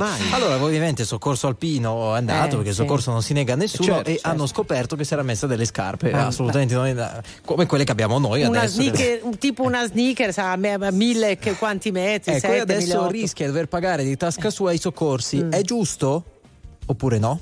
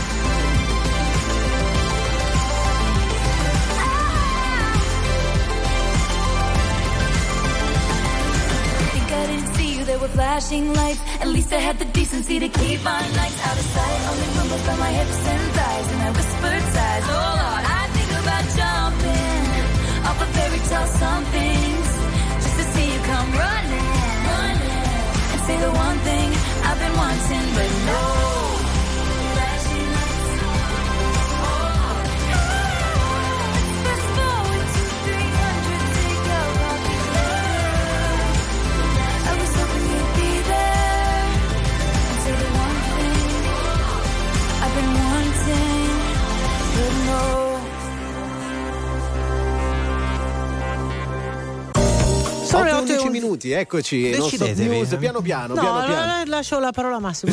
No, ma perché? Perché il tema mi è molto caro, dato che in questi giorni abbiamo parlato di mobilità sostenibile, in generale di interventi che può fare la politica per cercare di migliorare la situazione della viabilità, di ridurre il rumore nelle città, di inquinare un pochino meno. E allora a Bologna, ieri ne abbiamo anche parlato con i nostri ascoltatori, è stato introdotto il limite di 30 km orari sulle strade della città. Proviamo a capire come sta andando e ci colleghiamo proprio con il sindaco di Bologna, Matteo Lepore, che torna a trovarci. Buongiorno sindaco, grazie. Buongiorno a voi. Buongiorno, buongiorno Sindaco. Allora, devo dirle subito la verità. Ieri mattina abbiamo aperto i microfoni un po' a, eh, non solo ai suoi eh, concittadini, non solo ai bolognesi, ma a tutti gli italiani nella prima ora di Non Stop News e devo dire che questa eh, idea della città 30 è stata bocciata dai più. Che reazioni sta eh, raccogliendo e come sta andando naturalmente? Ma è chiaro che all'inizio ci sono perplessità, disagi, anche timori, perché le persone pensano di avere eh, ogni dietro, ogni- dietro ogni angolo qualcuno che eh, le multa. In realtà l'obiettivo non è fare multe, ma è ridurre l'incidentalità e la velocità stradale eh, in molte strade, ma non in tutte, perché è bene informare sul fatto che i viali di circonvallazione di Bologna, le principali radiali, rimangono ai 50. È chiaro che occorre collaborazione, la città sta andando piano, il limite questo momento viene molto rispettato. Ieri abbiamo fatto due, due sanzioni per dire che comunque la città è molto collaborativa, nonostante i disagi che ci sono. Devo dire, il primo giorno ci sono stati dei cortei contro, quindi anche molta politica, molta strumentalizzazione e anche una discussione con i sindacati degli autisti degli autobus. Chiaro, perché appunto sembra che dovrebbero avere più mezzi a disposizione dovendo andare in maniera così lenta. Mi conferma che questa è un po' la richiesta? In realtà c'è un tavolo aperto con i sindacati degli autisti da, da tempo, perché dopo il Covid eh, la mancanza di risorse che si sono avute a seguito dello stop di trasporto pubblico per quasi due anni, quindi molti meno incassi nelle grandi città, ha prodotto molti di- disagi finanziari nelle società di trasporto pubblico e anche gli stipendi degli autisti effettivamente non sono adeguati nel nostro paese, mancano molte risorse nel Fondo Nazionale Trasporti. Chiaro che i sindacati eh, colgono anche questa occasione della città 30 per discutere delle tematiche che per loro sono complessive. Quindi non, eh, diciamo, è un modello che per lei funziona o c'è qualcosa da correggere dopo questa, co- chiamiamola sperimentazione?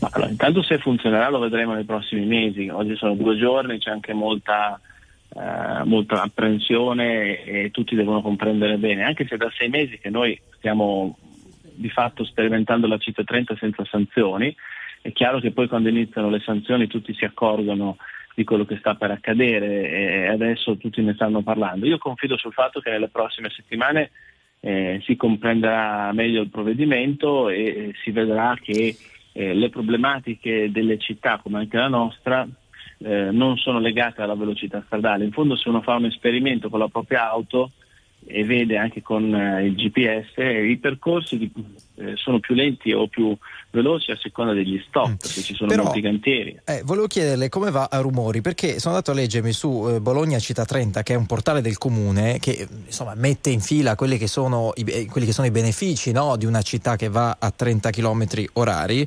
E eh, leggo ridurre la velocità delle auto di 20 km orari consente di dimezzare il rumore e dare così spazio ad altri suoni della città come ad esempio il canto degli uccellini e, e si sentono gli uccellini quindi da ieri sindaco In questi due giorni devo dire che si sentono altre cose, però ecco, infatti, eh, la questione, la questione, la questione eh, va vista anche da un punto di vista diverso. È chiaro che, le devo dire, la maggior parte delle segnalazioni che in questi primi due anni ho avuto dai cittadini andando nei quartieri sono legate alla sicurezza stradale. Tutti i cittadini ci chiedono di mettere dossi, di avere, avere rallentatori, fuori dalle scuole di avere piazze pedonali.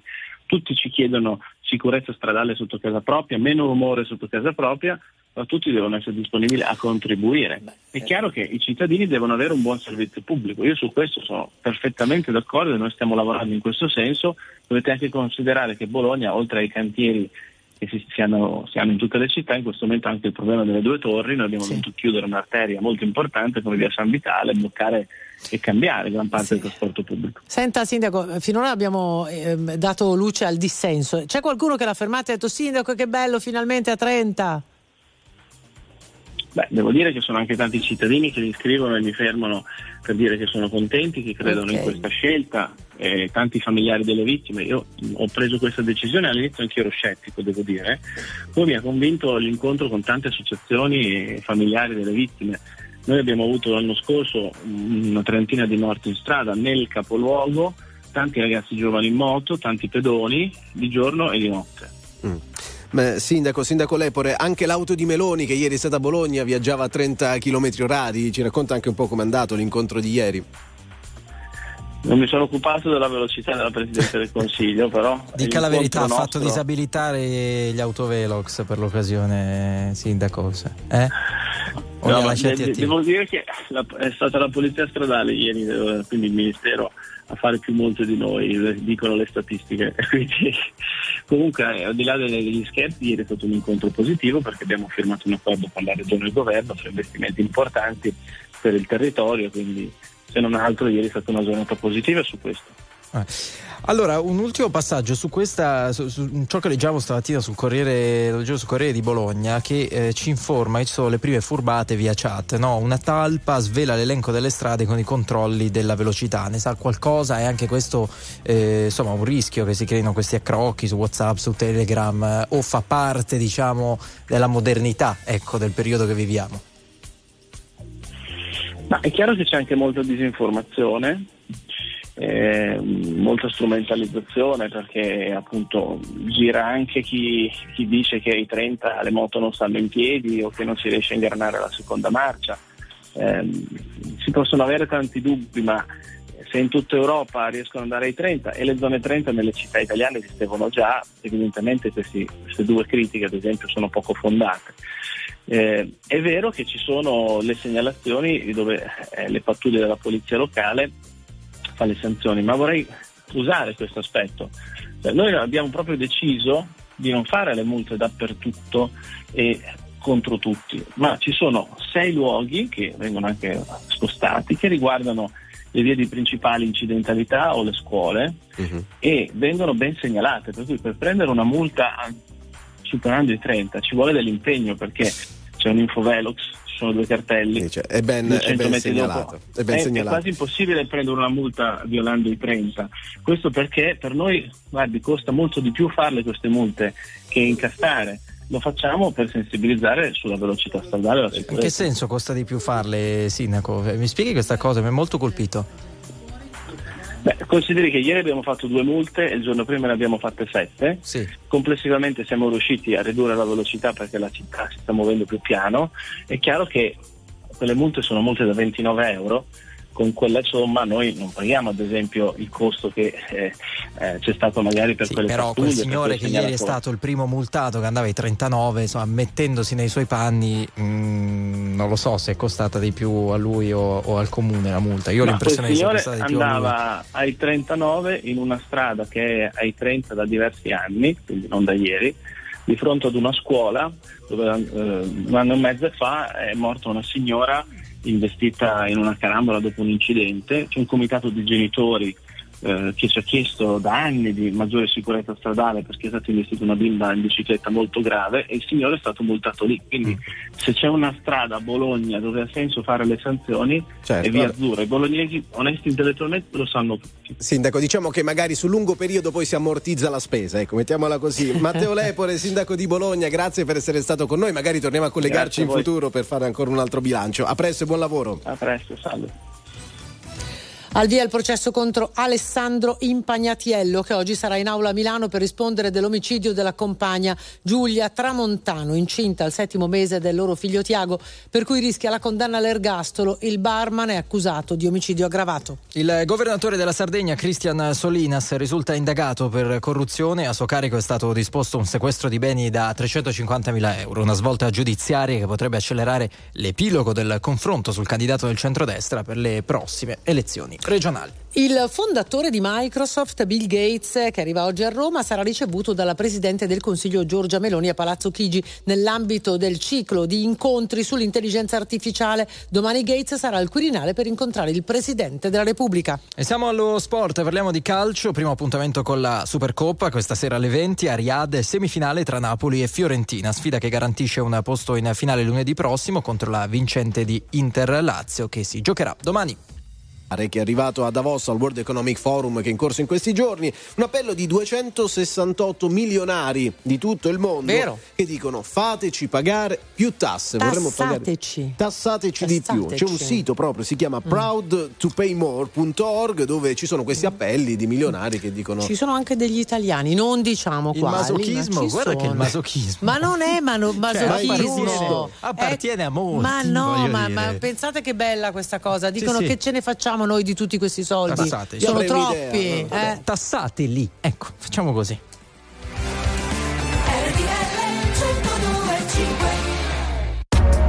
RTL 1025, la più ascoltata in radio. La vedi in televisione, canale 36 e ti segue ovunque, in streaming con RTL 1025 Play.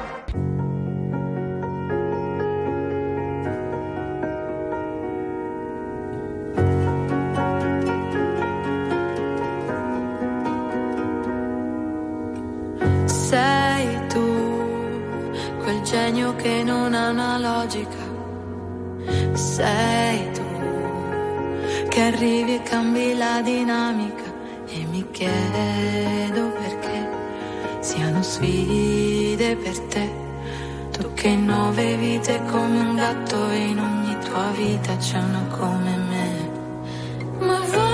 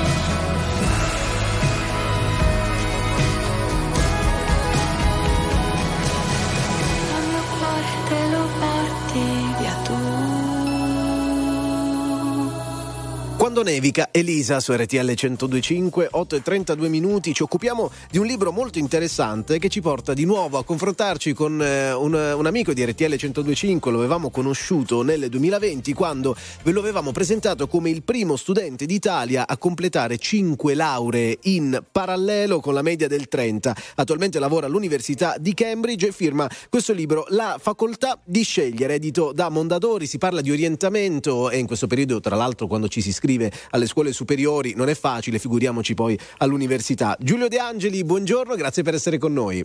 Buongiorno a voi, è un grande piacere. Allora, buongiorno, una mm, competenza e un, eh, il fatto di essere prodigio si giudica dalla scala cromatica che vedo alle sue spalle per chi ci segue in radiovisione, Ah, sì. per quelle che sono, quelli che sono tomi o cartellette, devo- faccio fatica a capire. Sono cartelle testi? e Ce l'avevo anche a Pisa Sì. e devo dire mi, mi sollevano il morale perché sono eh, molto colorate, per cui quando uno entra nell'ufficio vede questa, questa esplosione di colore Ecco, perfetto. e ti mette di buon umore. Allora, non facile è provare a parlare di un libro a chi è in cerca della propria strada, a chi deve capire chi vuole diventare da grande. Come mm, cerchi di farlo?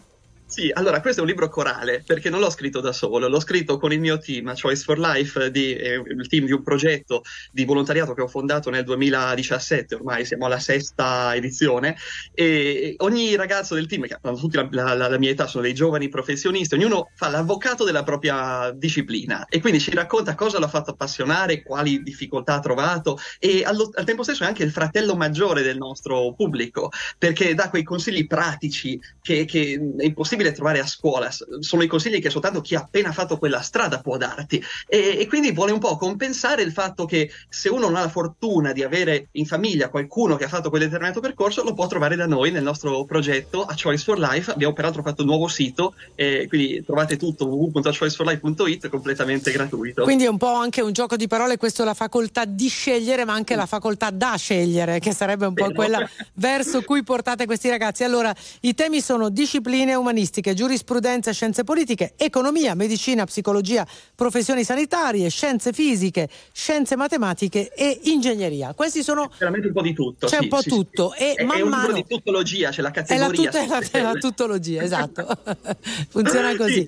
Una cosa che devo precisare, non è soltanto per eh, gli studenti delle scuole superiori, per quanto quello sia il target diciamo, principale, però è, è proprio un moltiplicatore di vite questo, questo libro, perché lo scopo è proprio farti appassionare di materie a cui non avevi mai pensato prima, come ponendoti nei panni del professionista, perché secondo noi quella è, è la chiave per l'orientamento, essere consapevoli non solo di com'è quella materia dal punto di vista teorico, e quello lo si fa a scuola, ma com'è dal punto di vista concreto, pratico, cioè cosa fa di giorno quel professionista. Noi lo facciamo con un format molto eh, anticonvenzionale, perché questo libro dovete sapere che ha una pagina segreta, perché è crittografata alla fine, quindi non la, non la potete leggere, e per sbloccarla dovete risolvere una serie di enigmi che sono sparpagliati per, per tutto il libro, un po' di tutte le materie, scegliete quali vi piacciono di più, e soltanto risolvendo questi enigmi potete risolvere il segreto finale del libro, che è il consiglio ultimo, diciamo, su come si può scegliere in maniera consapevole, e però in questi enigmi voi siete costretti a pensare come professionista, siete calati in uno scenario concreto e dovete prendere le decisioni al posto suo.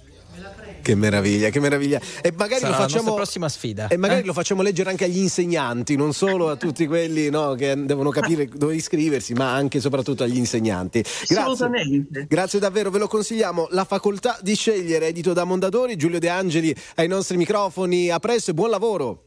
Grazie mille, a presto.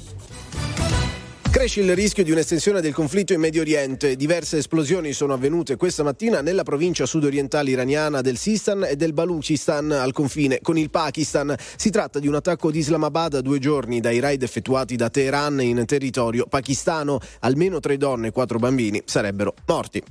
Voltiamo pagina, al via il processo contro Alessandro Impagnatiello che oggi sarà in aula a Milano per rispondere dell'omicidio della compagna Giulia Tramontano, incinta al settimo mese del loro figlio Tiago, per cui rischia la condanna all'ergastolo. Il barman è accusato di omicidio aggravato.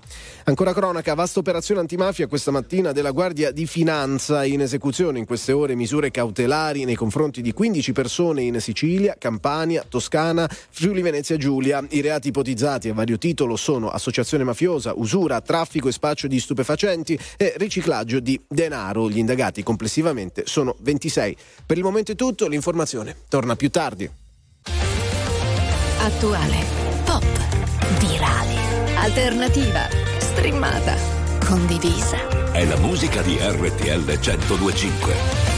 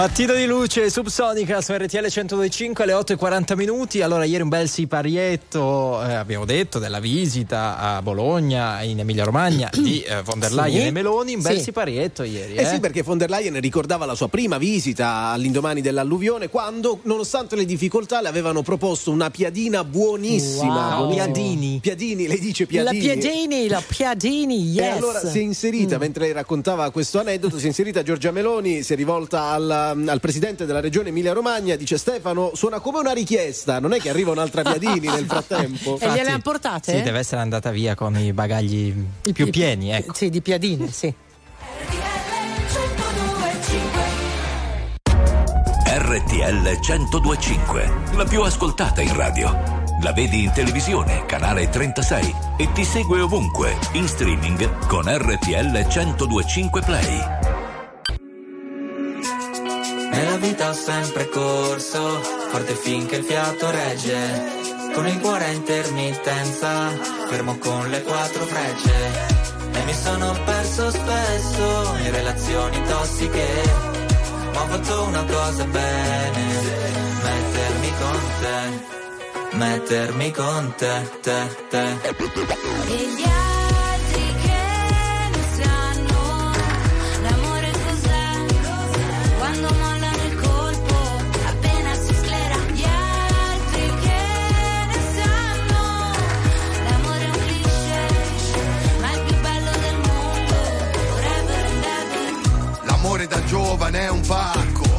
Come limonare in un parco. E poi rimanerci di sasso quando lei ti molla e va via con un altro. E poi piangere come fosse l'ultima volta. Spaccarsi le mani a pugni contro la porta. Da ragazzino ci vai sotto pure se la storia, esagerando, è durata una settimana corta. Lui con gli amici va a sfondarsi d'alcol. Lei con le amiche s'ascolta i Teen Idol Cantano solo pezzi d'amore Ma come fanno che si innamorano almeno sei volte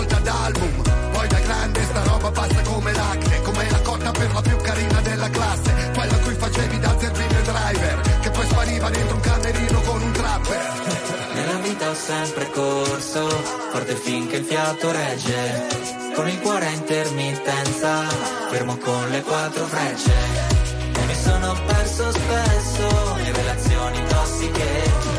Ho fatto una cosa bene, mettermi con te, met- met- mettermi con te, te, te. E gli altri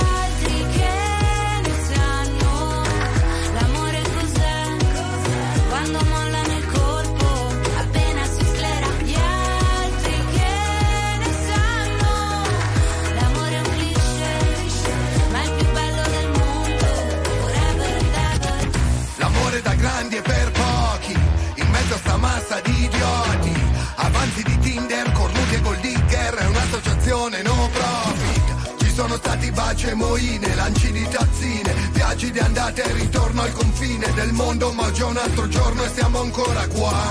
E gli altri che ne sanno l'amore cos'è? Quando mollano il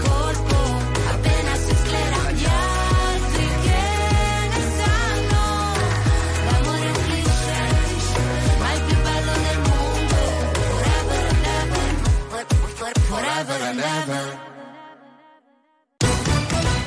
Il governatore della Sardegna Cristian Solinas risulta indagato per corruzione e a suo carico è stato disposto un sequestro di beni da 350 mila euro, una svolta giudiziaria che potrebbe accelerare l'epilogo del confronto sul candidato del centrodestra per le prossime elezioni regionali.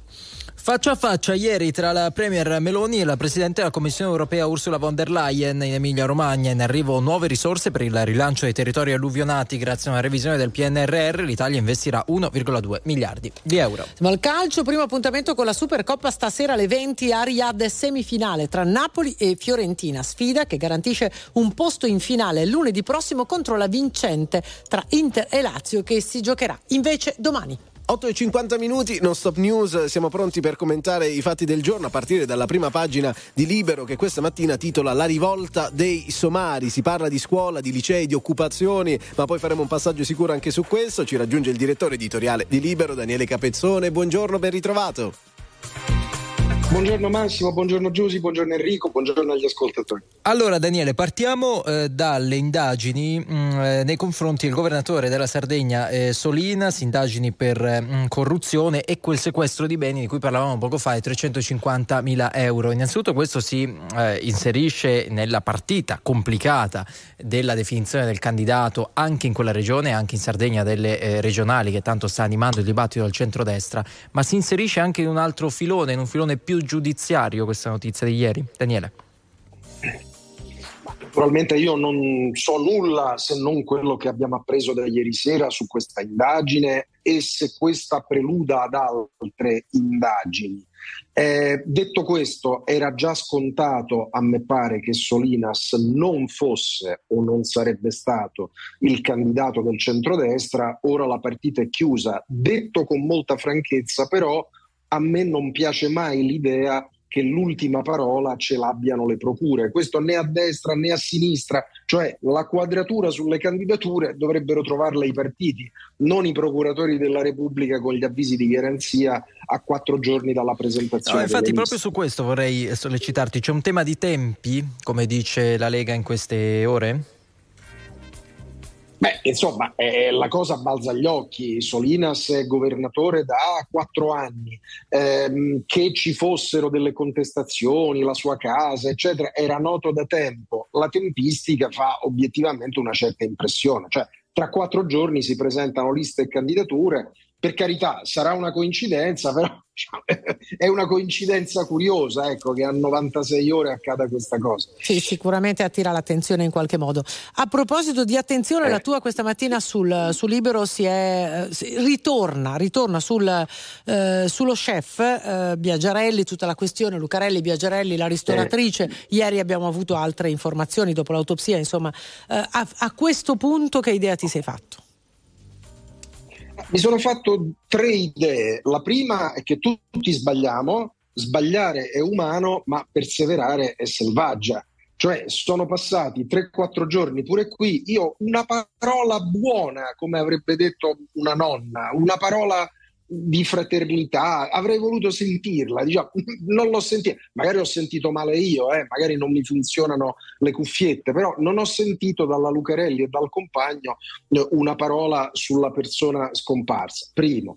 Eh, secondo, ho invece sentito e letto in particolare sui giornali di ieri grande preoccupazione per Biaggiarelli. Povero Lorenzo come ha sofferto. Ora, con tutto il rispetto, eh, io sono un garantista assoluto e premetto che per me mai e poi mai un'accusa morale può diventare un'accusa giuridica, cioè non è che tu puoi addossare il suicidio di una persona a delle parole dette prima, quindi sia chiaro. Però anche qui, anziché leggere biografie, voleva fare la rockstar, cioè, insomma, qualche parola anche qui più chiara. Terzo, noi siamo abituati alle polemiche pubbliche e quindi siamo abituati a salire su un ring dove i colpi si danno e si prendono. Ma se tu aggredisci una signora che ha una pizzeria nell'Odigiano, eh, devi calcolare che puoi fare molto male a quella persona che non è preparata a questa cosa, no? Mm, mm, Ci vuole un senso di responsabilità, sapendo poi che sia anche une- una Eh. eco mediatica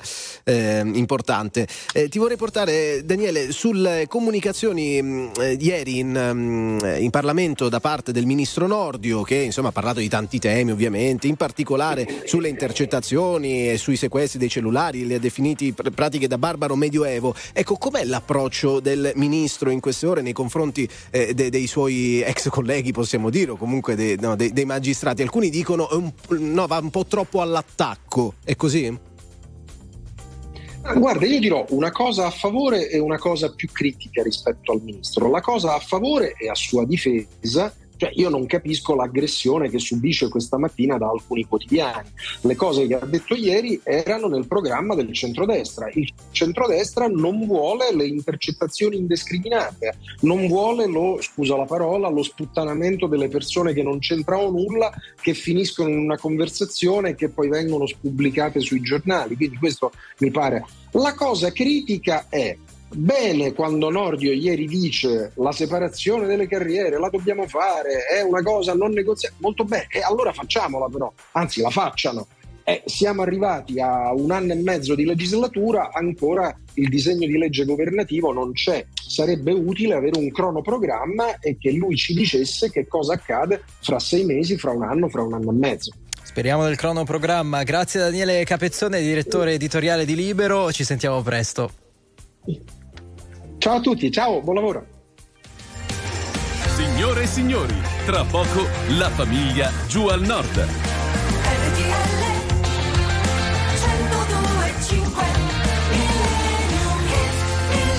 Allora, sono le 8 e 56 minuti di questo giovedì 18 gennaio. È il periodo ed è la stagione degli intro, beh, insomma, riconoscibilissimi, Sì, no? fa- sentiamolo.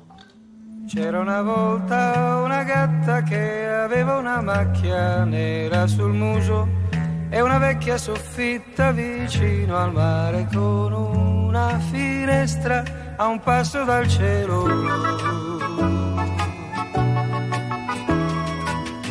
Se la chitarra suonavo, la gatta faceva le fusa ed una stellina Scendeva vicina, vicina, poi mi sorrideva e se ne tornava su.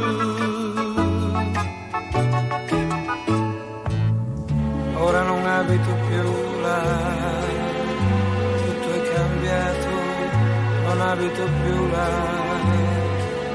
ho una casa bellissima, bellissima come vuoi tu.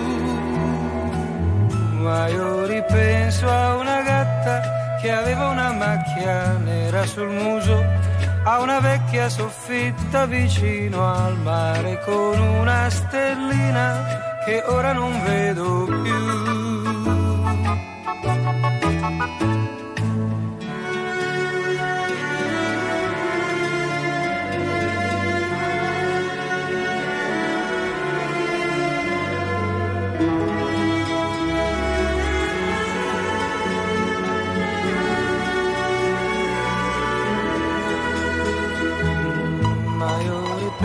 A una gatta che aveva una macchia nera sul muso, a una vecchia soffitta vicino al mare con una stellina che ora non vedo. La gatta di Gino Paoli a chiudere questa edizione di oggi, giovedì 18 gennaio di Non Stop News. Beh, tutto bene, no? Direi. Bene, tutto, tutto bene, bene. tutto bene. E vi vorrei, insomma, vorrei condividere, siamo un po' una famiglia, mi ha telefonato il commercialista poco fa e voi sapete, Sì. ha chiamato il commercialista prima delle 9 e non fa eh, pensare che sarà una buona giornata. Ai, ai, no, ai. ringraziamo i nostri ospiti, dai. Ringraziamo anche il maresciallo eh, che ci segue con, C'entra con, con maresciallo, lascia fare. sai, Quello dici- della Guardia di Finanza. Esattamente, vabbè. Maria Elena Viola, direttrice di Donna Moderna, è stata in diretta con noi questa mattina insieme a Mattia Serra dell'Istituto per gli Studi di Politica Internazionale e poi abbiamo chiacchierato con il sindaco di Bologna Matteo Lepore, con eh, Giulio De Angeli, giovane neuroscienziato e infine con il direttore editoriale di Libero, Daniele Capezzone. Allora, ringraziamo i nostri registi che sono Gigi Resta in radio, eh, più ingegno alla radiovisione, grazie a Andy Ceccarelli a Roma, grazie a Giovanni Perria in redazione. Abbiamo ringraziato tutti, adesso ringraziamo anche la famiglia che sta per arrivare e noi torniamo a metà lunedì a metà domani. Un grazie preliminare.